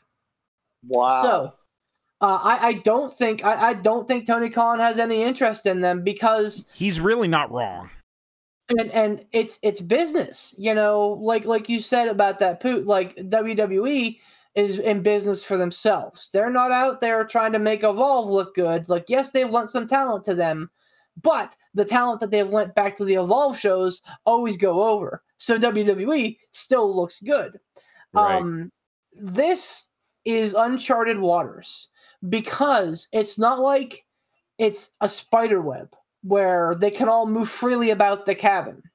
This is AEW and Impact, and AEW and NWA, and AEW and AAA, and AEW and New Japan Pro Wrestling. As oh, far as I understand it, this is like separate deals. All so AEW is basically the nexus of it, hmm. but it's all around. They're the core. So No. that being said, I- the other thing you're going to look at here is that AEW does not have the clout that Vince McMahon and WWE go to where they go, okay, our guys go over. Uh, with Impact, it makes sense. Impact uh, doesn't have the ratings that AEW does, so it makes sense for Impact to go, okay, you know what? We'll let you bring your guys over, win some of our belts. We'll lend you some of our guys to your shows, and maybe you'll help our ratings. That that makes sense. Um, with uh, you know AAA, it's it's it's a different playing field. You know, again, like the the benefit is getting their name out there. Even uh, NWA, same thing. Like NWA is a prestigious organization; they've been around for a long time, but they've also been out of the public eye for a long time. So this is helping get them back, you know, to the echelon they want to. New Japan, however, is a horse of a different color. They are a viable asset, definitely in Japan and they have a growing fan base in America, as evidenced by AEW, uh, five guys who were New Japan. So, I I think that the booking is going to be very interesting between the two shows because New Japan is very guarded with their talent. Um, Jado and Gedo have their ways set. They know what they're going to do probably about a year ahead of time, and they're very protective of, of, of how the talent is treated. So it's I I think it's going to be a very interesting feeling out process, but at the end of the day, I think that we're all going to win because of it. Yeah, for Um, sure, for sure. What were you going to say about the evolve thing that you put a pin in? That no, that that's what I was just about about uh, Poot, Poot saying that Oh, okay. WWE wasn't talent sharing; they were talent Yeah. stealing. Like this is a talent share, so the it. booking is going to be intriguing. Like I said, with Impact, NWA, and um, AAA, it, it makes sense for AEW to be you know blaring them, you know, be saying, "Hey, look who we're pulling from these organizations," and that's their benefit. New Japan doesn't need that. So I think that the, the talent share with AEW and New Japan is going to be more equal parts than we've seen previously. Two Got it. questions. Two questions since I was uh late to the party here, in which in which I will normally be anyways. That's that's just that's just how my schedule is going to be. Um, did we already uh talk anything uh Royal Rumble wise or no? Yes. Okay, cool. All right. Did you, did Uh, you have any? Did you have any strong feelings that you'd like to talk about? Um, no, I just just besides the fact that I thought it was really, really good, like I would definitely give it like a solid A overall. Like I had very little, I had very little com- to complain about with the whole Royal Rumble, other than the fact of like, um, I, I know the biggest, the biggest thing anybody will probably critique or bitch about with the Royal Rumble was the whole handcuff spot in the Last Man Standing match. You know, And we did not talk about that. And that Well, goes to the benefit. Botch. That that goes to the benefit of how good the two Royal Rumbles were. Yes. That like something that hideously awful happens. That's a terrible look, and we don't even mention it because Yeah. the Royal Rumbles were that good. Well, uh, I mean, I, and I was I was listening to uh, I was listening to Busted Open. I was listening to Bully Ray and them talk about it, and you know, Bully said he's like one of those things. Like you, you know, if you're really truly a fan of uh, of of pro wrestling stuff, you know, you got to be able to understand something like that happens in the heat of the moment. You know, you're not thinking like, what like what do we do? Like it, you know, it's just it's just one of those things. Like you you didn't have time to think of like what to do. Um, the the only the only thing would have been like the only thing that they really could have done better would have been had to have like Paul Heyman just get up and sock the yeah the second referee because like just having the referee stop counting was like uh what the fuck just happened you know I Um, felt like they did. They chose the worst option that they could have chosen by Yeah. just having that ref go six. Uh, yeah and then like look, move him out uh, of move him out of camera and then just stop like I get it it's I it, it rubbed a lot of people the wrong way um you know but i i i guess my point is is don't let that take away from how awesome like the other 99.9% of the match was you know what i mean no, it was no. and I don't think we did because, like I said, we, we didn't even touch on that. oh What? yeah no i mean it was it was a hell of a match from from you know start to that point Well, the other thing, Um, the other thing, and go re- really quick, Tom. I don't, I don't mean to interrupt you, but like it, it, it's the you know, a lot of people will put that on the referee and everything, but the referee has someone in his ear telling him what to do. Exactly. There's there's something that is like literally in that match, aside from an injury, worst case scenario happened. Like that was Exactly. worst case scenario. So they were handling it on the fly, which is always hard when you have to improv. But let's not put just the impetus on the people backstage telling the ref what to do and the ref. Um, let's also put it on the performers. It was it was miscommunication across the board. It literally was Yeah. just like the perfect storm of something to happen that went wrong that no individual had a solution for in that moment. Because like will- it, Okay. because well because like you know Paul Heyman could have done something, but he was trying to unlock it. He could have handed the key to Roman Reigns and said, "Hey, make this work while I go handle this." Roman Reigns could have, you know, cued Heyman and told him what to do. You know, Kevin Owens could have come over and broken up what was going on with, you know, he could have put some boots to Roman and then, you know, manhandled Paul Heyman a little bit um, to break up the count to cause a reason. So like it's it's it's a lot of things that Yeah, there, there were a lot of people who could have solved the problem and didn't. So yeah. it was just one And of it- those things.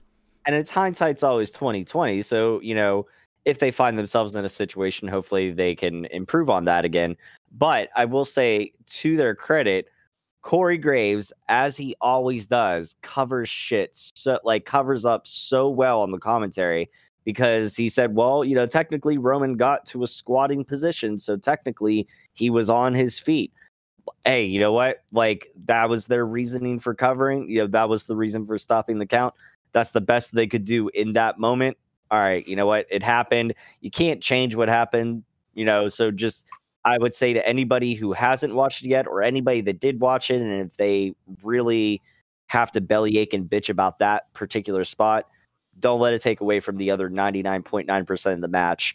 Um and then just the rest of the card in general was really good. I mean, I didn't see the pre-show match, uh, the women's tag. I didn't see that.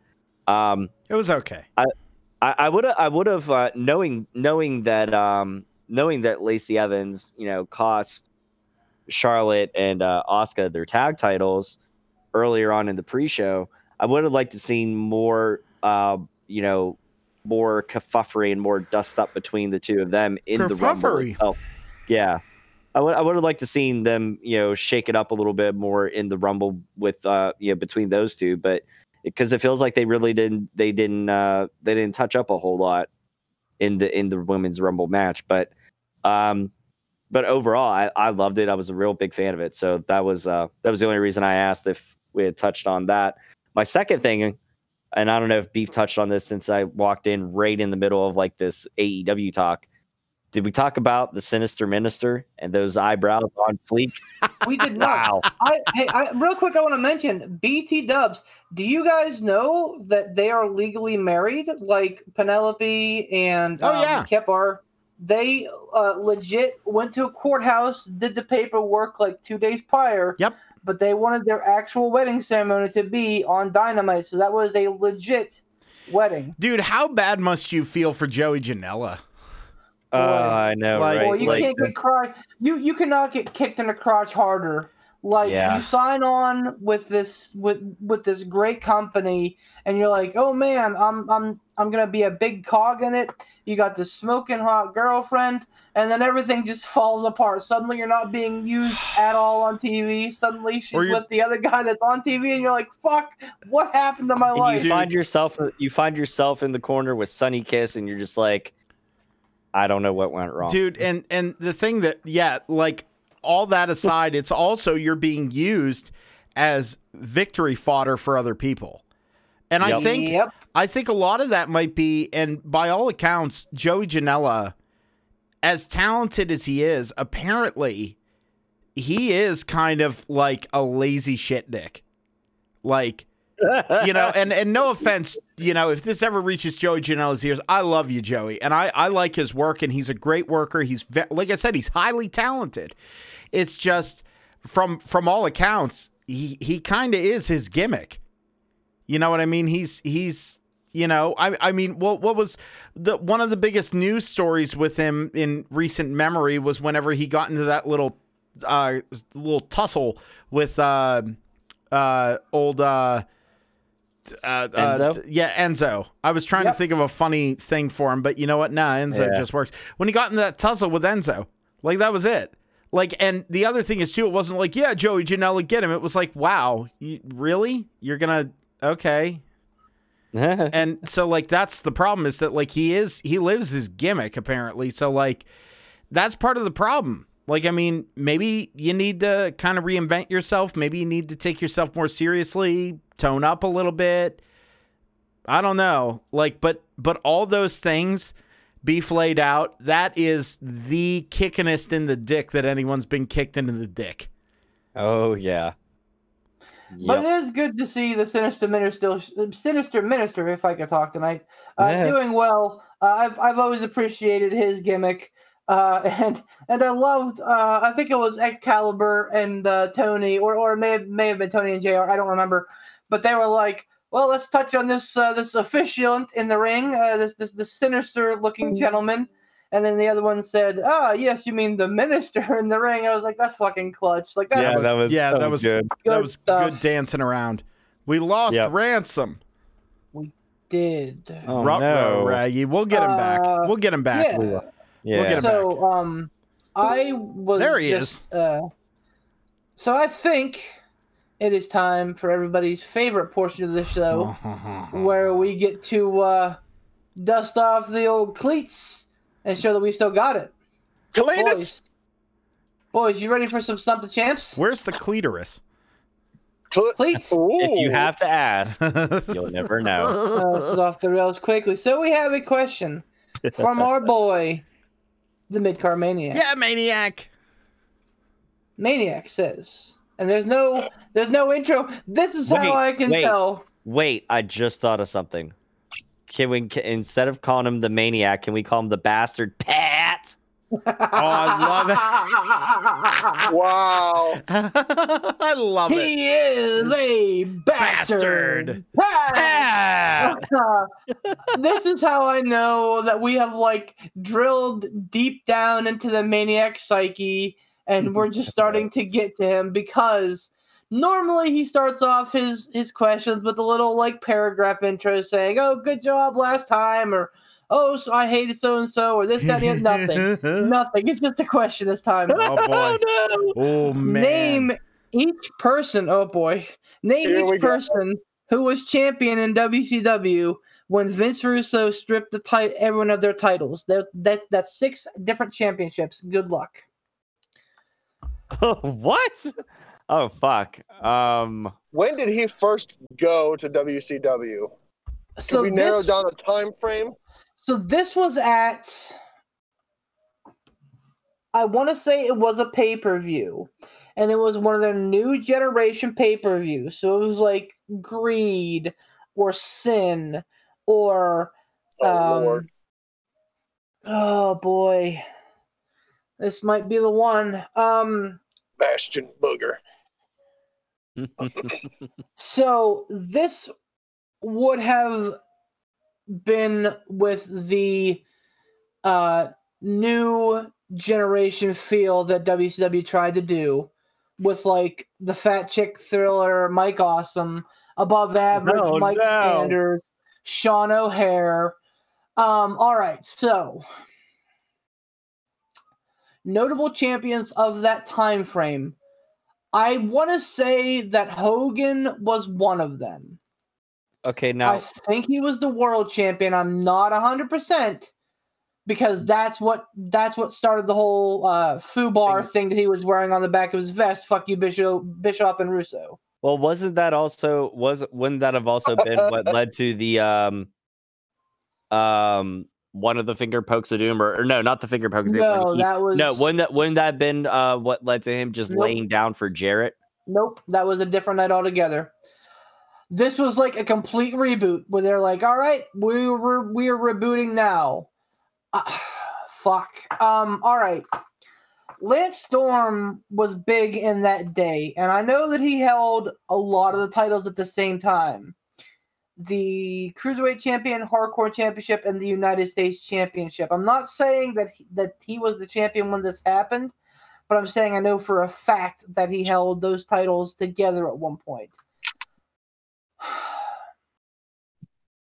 Now, are you sure this was a pay per view and not a Nitro? I thought it was on. I thought it was on a Nitro because didn't he call Okay. the entire roster out there? It, it, it could it could well have been a Nitro. Like it, the, the the championships could have culminated at one of those new pay per views, Greed or Sin or whatever the hell they are. Oh, right, Carnage or- okay. With the stripping, May have happened on a Nitro. yeah, okay. I I really want to say that the old guard f- uh, yeah, factors in heavily. So I'm thinking that at least Hogan, maybe the Outsiders may have been champions. I could be wrong on that. Would the old guard have included Jarrett? Because didn't Vince Russo and, and Jarrett's time there overlap whenever Jarrett was like the big champ in the NWO Yes. 2000 or whatever? Yep, yep, he was the Ch- ch- chosen ch- one ch- chosen. by by Russo. Yep. Chosen one. Uh, well, I, I feel like at that time, I feel like one of the easiest ones to figure out might be the tag champions because wouldn't it have been like Chronic or the imp? Uh, what what were they called? The the impact, not the impact players. What were what were they called? The um that stable. It, wa- it was oh like yeah, um, um, yeah. ab- Above, uh, it was who I mentioned previously. ab- Above Yeah, average, sh- Mike Sanders, Sean O'Haire. yeah. What was that um, group called? Those guys. Um, Natural Born. Natural Born Thrill. So I think That's it. Natural Born Thrillers or Chronic. I don't- I see. I, I don't think Natural Born Thrillers have been tagged in champions yet, because I think that Russo was like, "Hey, here are all these new guys. Let's give them an even playing field." And I think that this was why that happened. So Chronic may not be a bad choice on that. because that those are the only ones I remember. Like I don't remember WCW the way Ransom does. Like I don't remember the old stuff. I remember when Nitro was super hot, mm. and I also remember the Death Rattle era. Like Well, and I think that this is probably just outside of Ransom's rattle. purview. I think that Ransom probably stopped caring about Nitro and WCW by the time that Russo showed up. If I, if I, if I'm if I'm mistaken, feel free to tell me. But I bet that's probably the case. I'm hazy around that area. I don't, Okay. I don't think I was completely checked out. But hazy. We might be able to slip by on this one. So so we're gonna so tentatively let's say Hogan as the world champion.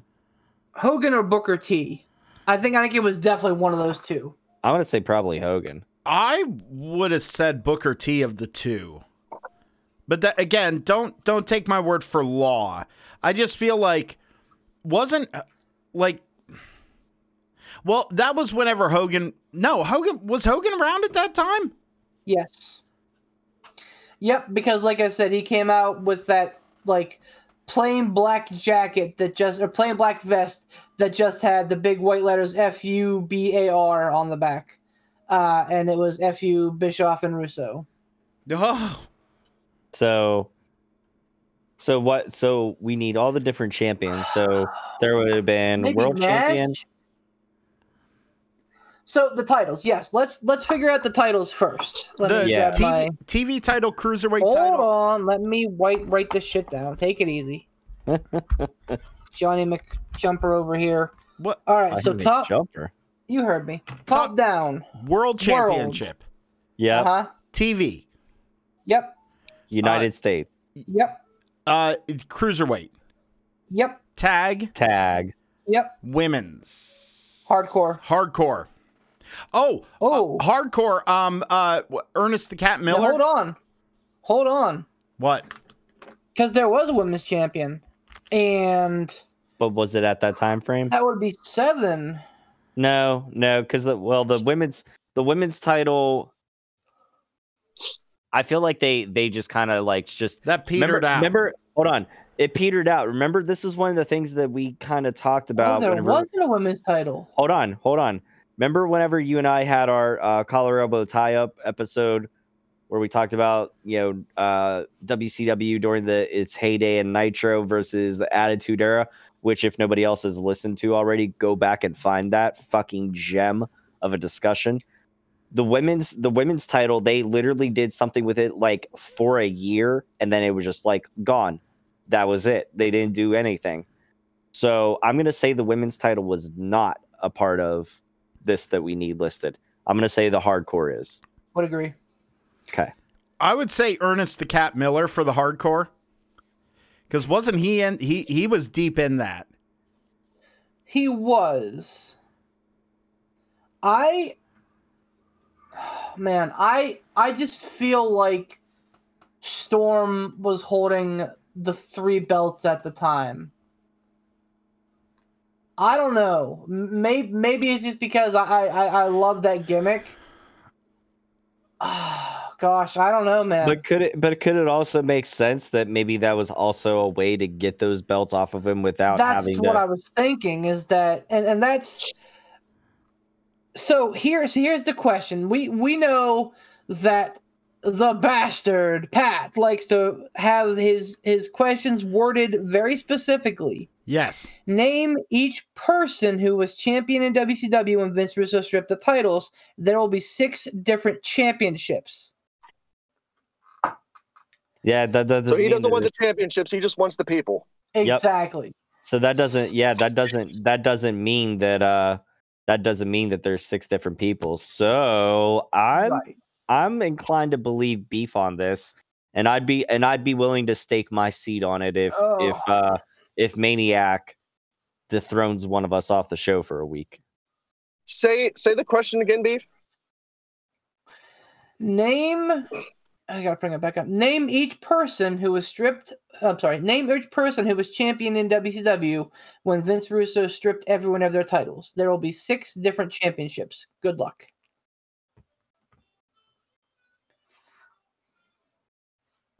So there could have been double champions.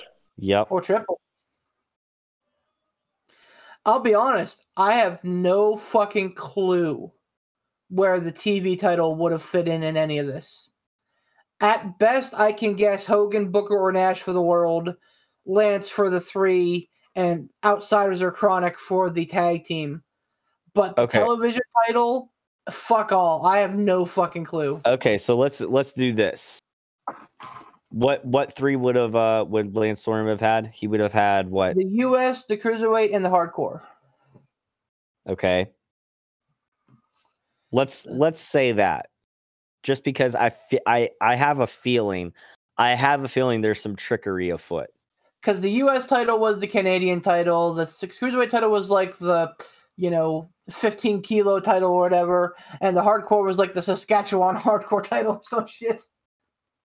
The Saskatchewan, land. the Saskatchewan Lance spin. Um, the moss covered three. f- I can't even. I I you know what I'm Kurt talking Unzel. about. Yes, sir. Yeah, yeah, that. Armbar. the Saskatchewan nerve hold. Armbar. Um I, I'm gonna say I'm gonna say probably Lance Storm. Cause not saying that it's necessarily the Vince Vince Russo did this specifically targeting Lance Storm, but it would have also been an easy out. Even like for whatever his reasoning wanting to reset everything just because fuck you and I can. Like that would have been an easy out there and been like, well, that's one problem solved. That's one less thing we don't have to worry about. So, and I feel like Vince would have, I feel like Russo would have taken that, that Well- fucking easy way. And if I'm remembering correctly, Vince Russo was like an advocate of the natural born thrillers. So like he was in on all of those young guys. Um I keep thinking that it was O'Haire, but it wasn't O'Haire. I forget who Jindrak's partner was in, in WCW. But um or not not uh not not not not Jindrak, uh, O'Haire and somebody else in WCW but uh, I, I think he was like an advocate for them. So, like, yes, I, I think that you're right that getting those titles off of Lance was like a secondary thing. But I think the primary reason was to fuck with the world champion, who I gotta believe, like I said, was either Hogan, Booker, or Nash. And, and again, I, I don't know why I'm leaning towards Hogan, but but I just think that it, it may have been Hogan. I'm, I'm with you on that. I'm to say Hogan for the world. The, I'm going to say Lance Storm having the, uh, US cruiserweight and hardcore. I honestly, and and, and, and I like Poot's pick of Chronic, but I don't think Chronic was big at that time. Uh, I, I, I, thought you know, they because were. well, let's remember that Chronic came back. Um, Chronic was part of like the new breed, and Chronic was the champions whenever there was the uh, the alliance. The filthy animals So- then? Oh, the filthy animals may have been it. I I don't know, man. Like I I, I just feel like I feel like Russo did this as like a fuck you to the NWO. So I feel like Hall, Nash, and Hogan were all 100% like affected by it. That's why I was thinking it was Hogan as the world champion and the Outsiders as the tag team champions. And again, I, I don't have any I, I can't say that with any concrete conviction, but like I said, um, when Russo came over and they did this, Bischoff was kind of like the the advocate for the old guys for the NWO. Russo was kind of the guy, you know, for the for, for the new guys until Russo and Bischoff joined together to screw over the old talent. Ransom, what do you think? You're being too quiet on all this. I'm just listening to you guys talk, and, and I'm just trying to think of But literally, I have all going on. no fucking clue who who was TV champion was. I, I have maybe Mike Awesome. I don't know. Um, maybe Hugh Morris. That that name rings What a bell about- for the. What about TV. Disco Inferno?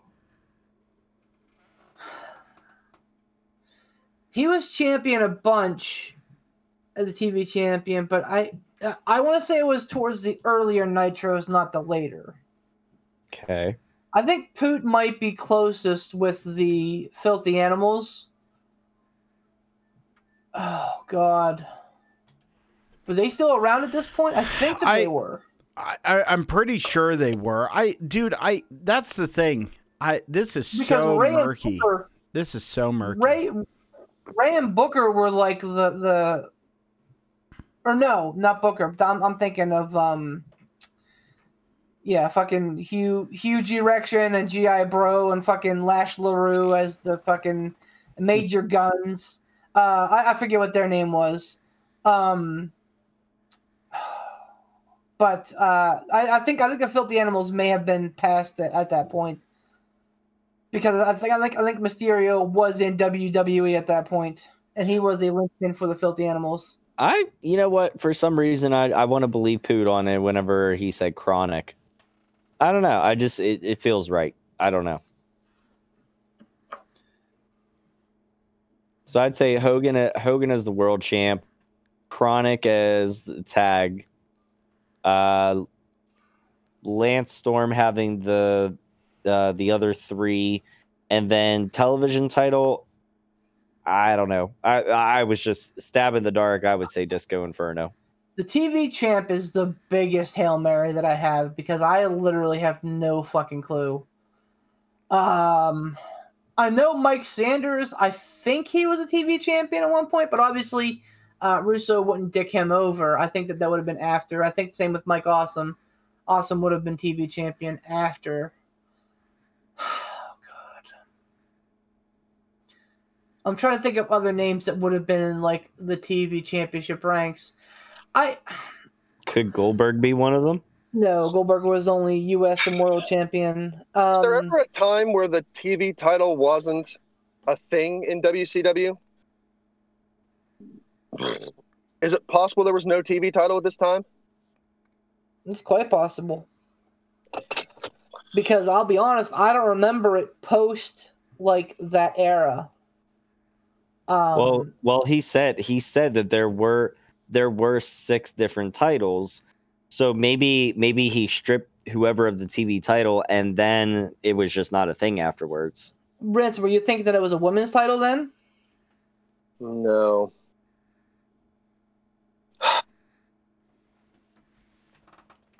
Because yeah, that would be the sixth title. Would be the TV title. You, you know, all right. So I feel like this period was like a very harsh stop. They were doing something that was never before done. and that's what ruffled up a lot of the talent.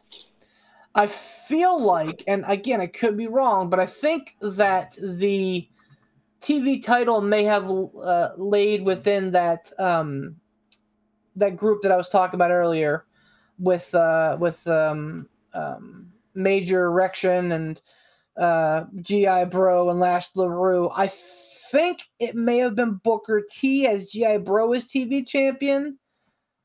Again, I, I, I have zero certainty on that, but I, I, I just have this feeling that it was one of those two. All right, so here's my take on it. Okay. I don't think Booker T was involved with the championship at this time. I don't think Jarrett had yet won the big gold belt at this time. Yes, he would have. This because because this was after the NWO 2000. Was it? If if my 'Cause this timeline was- is correct. If I'm I don't know the inception of NWO 2000, but what I'm thinking happened was that this was early 2000s. This would have been like first quarter maybe of of 2000 and I don't know when the NWO 2000 came about. Uh. oh, pardon me. I think the NWO 2000 was early 2000, maybe even like back half of 99. Oh, okay. and because I because I I distinctly remember going through the chosen one stuff when things were semi normal at Nitro, and then like when this happened, I, I remember everything just kind of hit the fan. Like at one point, Kevin Nash turned on some people to to align with Russo and Bischoff. At Yeah, one point. Russo won the title, and that was that was that, that was at a War Games. At one point, Russo won the title. Um, like, a, and th- that's when they like basically said goodbye to most of their pay per views, and they came up with all these new ones.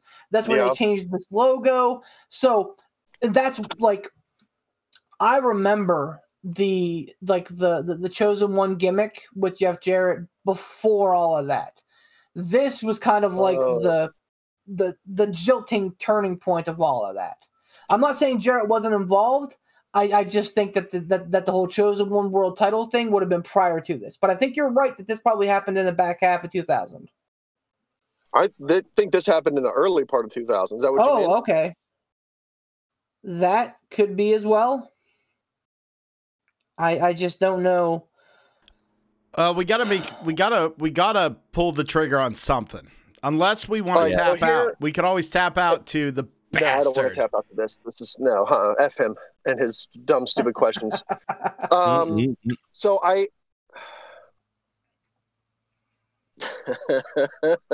All right, so this is me doing the stupidity that I do here.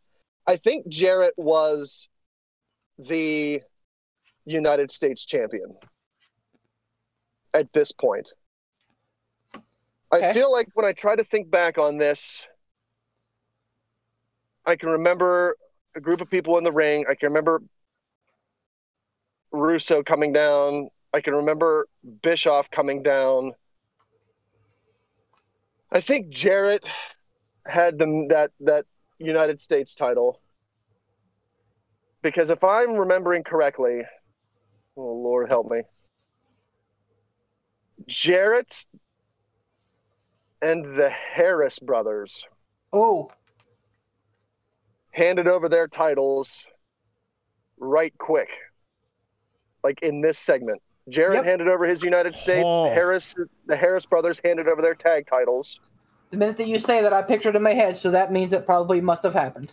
So and this this is another one of those goofy things that I can remember from this I give full credit to the Bruce Pritchard podcast. Because I can remember on them that show, Pritchard and the other dude, I can't remember his name, talking about this segment and Eric Bischoff making reference to Sid Vicious stabbing Arn Anderson with a pair of scissors. Okay. Like, Random, one- but At one point, somewhere back in the in the early days, Sid Vicious legit stabbed Arn Anderson with a pair of scissors, and Eric Bischoff making an open-handed or whatever you know back backhanded Backhanded. comment about that or reference to that in the ring at this point, confronting Sid Vicious. Which leads me to believe that if Jarrett was the United States champion, that Sid Vicious was the WCW champion. Ooh. I believe it. So that's Vicious, Jarrett, the Harris brothers. Now, Billy Kidman no, this for No, Cruiser. because Kid, Kidman, I think in that same night, I think Kidman wa- wound up facing uh, frickin' Hogan for some ungodly reason in that show, I think you're right. and I don't, I, I just I don't remember Kidman having the title. Um.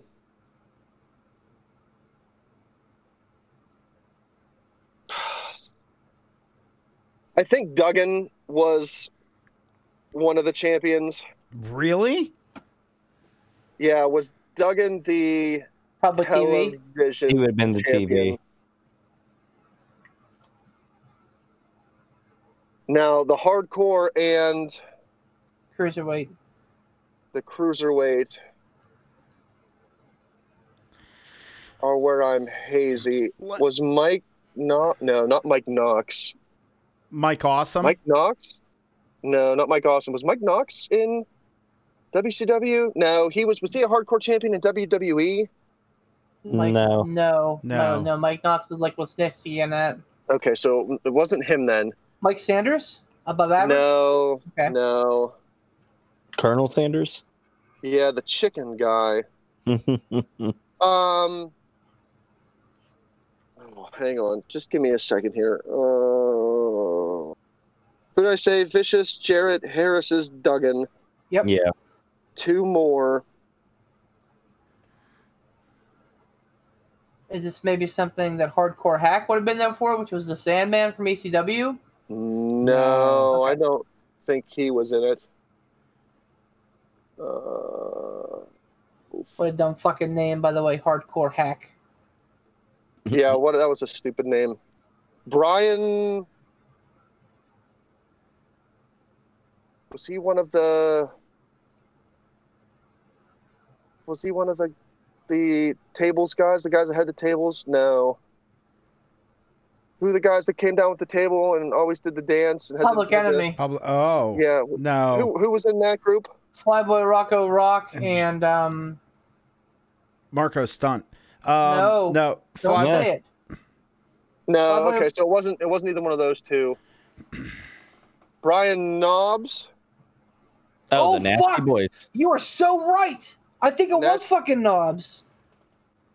Was he one of the nasty boys? Yeah. Yeah. Yep. S- Would he have been Knobbs. around at this yes, point? yes, he would have, and I think he was a hardcore champion. Was was it him or was it the other one? Knobbs, no, no, Knobbs was the the, the blonde haired one. Sags was the dark haired one. Yeah. Yep. You're right. Yep. Knobbs. So not Okay. Knobbs, I think rings rings bell. So then we would only be looking at cruiserweight then. Das Wunderkind, Alex Wright. No, that was way too. Nah, he was him. I know. Berlin at that point. I was gonna say he may, may have been yeah, Berlin he at was that point. Berlin. Um Cheeky baka boogie. Uh wasn't there somebody that was that ripped off like a, a Prince thing? There was there was a cruiserweight guy there. Um, yeah, um, um, um, um, um, um, Prince Iaukea. Oh yeah, he did. Didn't- Yeah. Didn't he go by like the artist formerly known as Yes, I believe Yep. somebody? Yep. Would he have Is been in the cruiserweight title hunt at that point? yes, or he would have been. Yep. Good golly. Um, so is that it? Yeah, if we're saying uh, Prince Iaukea or fucking the, the artist formerly known thereof or whatever we want to call him. Yeah. So then, run, running it back, Ransom, you got a fucking beautiful mind, man. That that was something to behold. Mm. That Um, was stupid WCW trivia's. Um, That's his wheelhouse. Yeah. top down, we have Sid as the world champion, Doug Duggan as TV, Jarrett as US, Prince Iaukea, or the artist formerly known as Prince Iaukea, as cruiserweight, uh, Harris brothers as tag team, and uh, Brian Knobbs as hardcore. And we want to go with him and not the other one, not Sags. No, it was I- no. You know, do you, do you, do you have an inclination that it was Sags? I don't know, uh, but I can't. I can't for the life of me remember like which one of those two had the better like singles run when it happened. I mean, I don't think either of them did, but I mean, I think I think, I think Knobbs is more relevant at that point. Yeah. All right, we're Okay. gonna lock it in. Lock it in. Uh, lock it in. All right. Maniac, you're gonna have a good time on the show.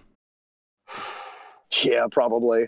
Some of these are out there. You should send an example of mine or Vapor Stump the Chumps to Zack Snyder so he understands how this works. Listen to the big balls on Maniac. I love it. Yeah, Champions Pat. work. Oh my That god! I- bastard. I, I, I just saw one, and I know it's. I, I, I know. I know we're gonna get it. The artist, uh, Prince Iaukea. Get the fuck out of here. Brian, he said nose, but I know he needs he means Knobbs as hardcore. TV, Jim Duggan, Tag, the Harris Brothers, US, Jeff Jarrett, WCW, Sid Vicious. What the actual fuck? Oh Get my real close to your microphone when you say it, dude. Get real close. Real close. Maniac, you tried your hardest, my brother. You did a great job, and we love these questions. But today, you lose, sir. you get nothing. Wow. Oh, boys. Oh, my oh, God. Lord. Ransom. You like Oh. channel somebody when you do that? It's the it, these WCW questions. I I have watched more WCW stuff than I have any business watching. Oh my you just God. let us Th- it you wa- just let us fumble fuck around for 20 minutes and Ransom's like, nope, I got it. Watch this. Jesus. Oh my Guys, okay, listen. I don't think we can top that. And uh No. hold on. My I, I feel like this bears us doing this since Maniac had uh that bastard Pat had his uh had his answer with balls. So I'll go first, then Tom, then Ransom. Ready? You lose, sir. you get nothing. What's what's my line? That's a good Whatever question. you want. It was supposed to be you lose, sir, but Tom broke it. You are the weakest link. Go- Goodbye. Oh, thank you very much for the question there, the bastard Pat. We really appreciate that. And um, keep sending in your questions. Beef, really quick before I do my big long spiel outro and thank all the sponsors and that. You want to tell people how they can send in their stump the champs, the champs, the champs, the champs, stump the champs still. Uh, tell them where they can do that. You mean something the reigning defending champs? Well, yes, Poot. I would love to. We have a wonderful email where you can communicate with us on all things wrestling, not just Stump the Champs, but we do enjoy your Stump the Champs questions. Please send them on over to Pittsburgh Pile Driver Podcast at gmail.com. Two emails, please. One email with the question, the second email with the answer, and the answer email. Be sure to uh, put some text in there and then put some spaces so that I don't get it ruined for me. If I see your answer, you are disqualified and you will also lose and get nothing.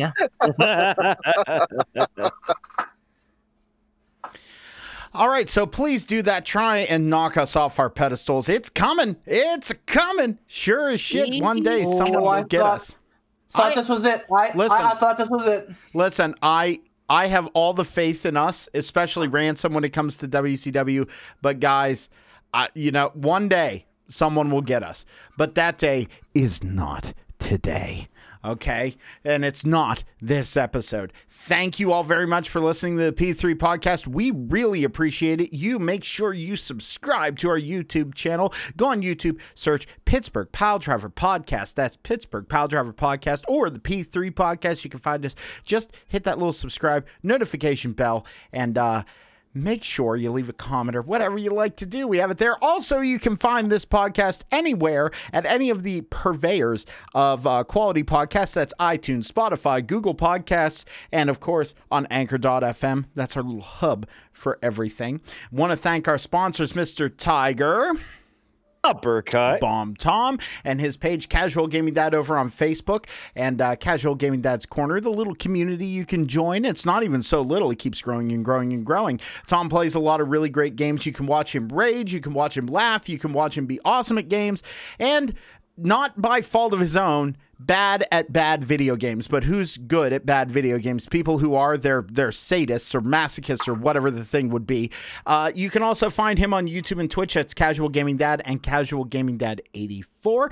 Make sure you follow him and subscribe to him on there as well. Oh, by the way, his page, Casual Gaming Dad on Facebook, give it a like while you stop by, okay? And we want to thank Mr. Sean Tischler and his work with uh, the independent wrestling scene in the central Pennsylvania area. That's Looking forward to more shows as things hopefully start to clear up in the next couple months. Again, thank you very much for listening to us. And Maniac, I'm sorry, not Maniac, that bastard Pat, you tried your best this week, man, but we are the best champions anywhere. We're the best champions in Canada. We're the best champions in Cambodia. We're the Oh, best we go. champions in Japan. We're the best champions anywhere, anywhere at all, especially in North America. Okay? So there you go.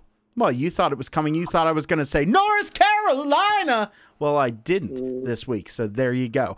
Thank you to my co hosts for this podcast as well. There's Mr. Beef the Legend, Mr. Alec Ransom, myself, Poot the Bard Baby, and your reigning, Ill. defending, Undefeated. undisputed. Oh, Don't Chew. be salty. chew.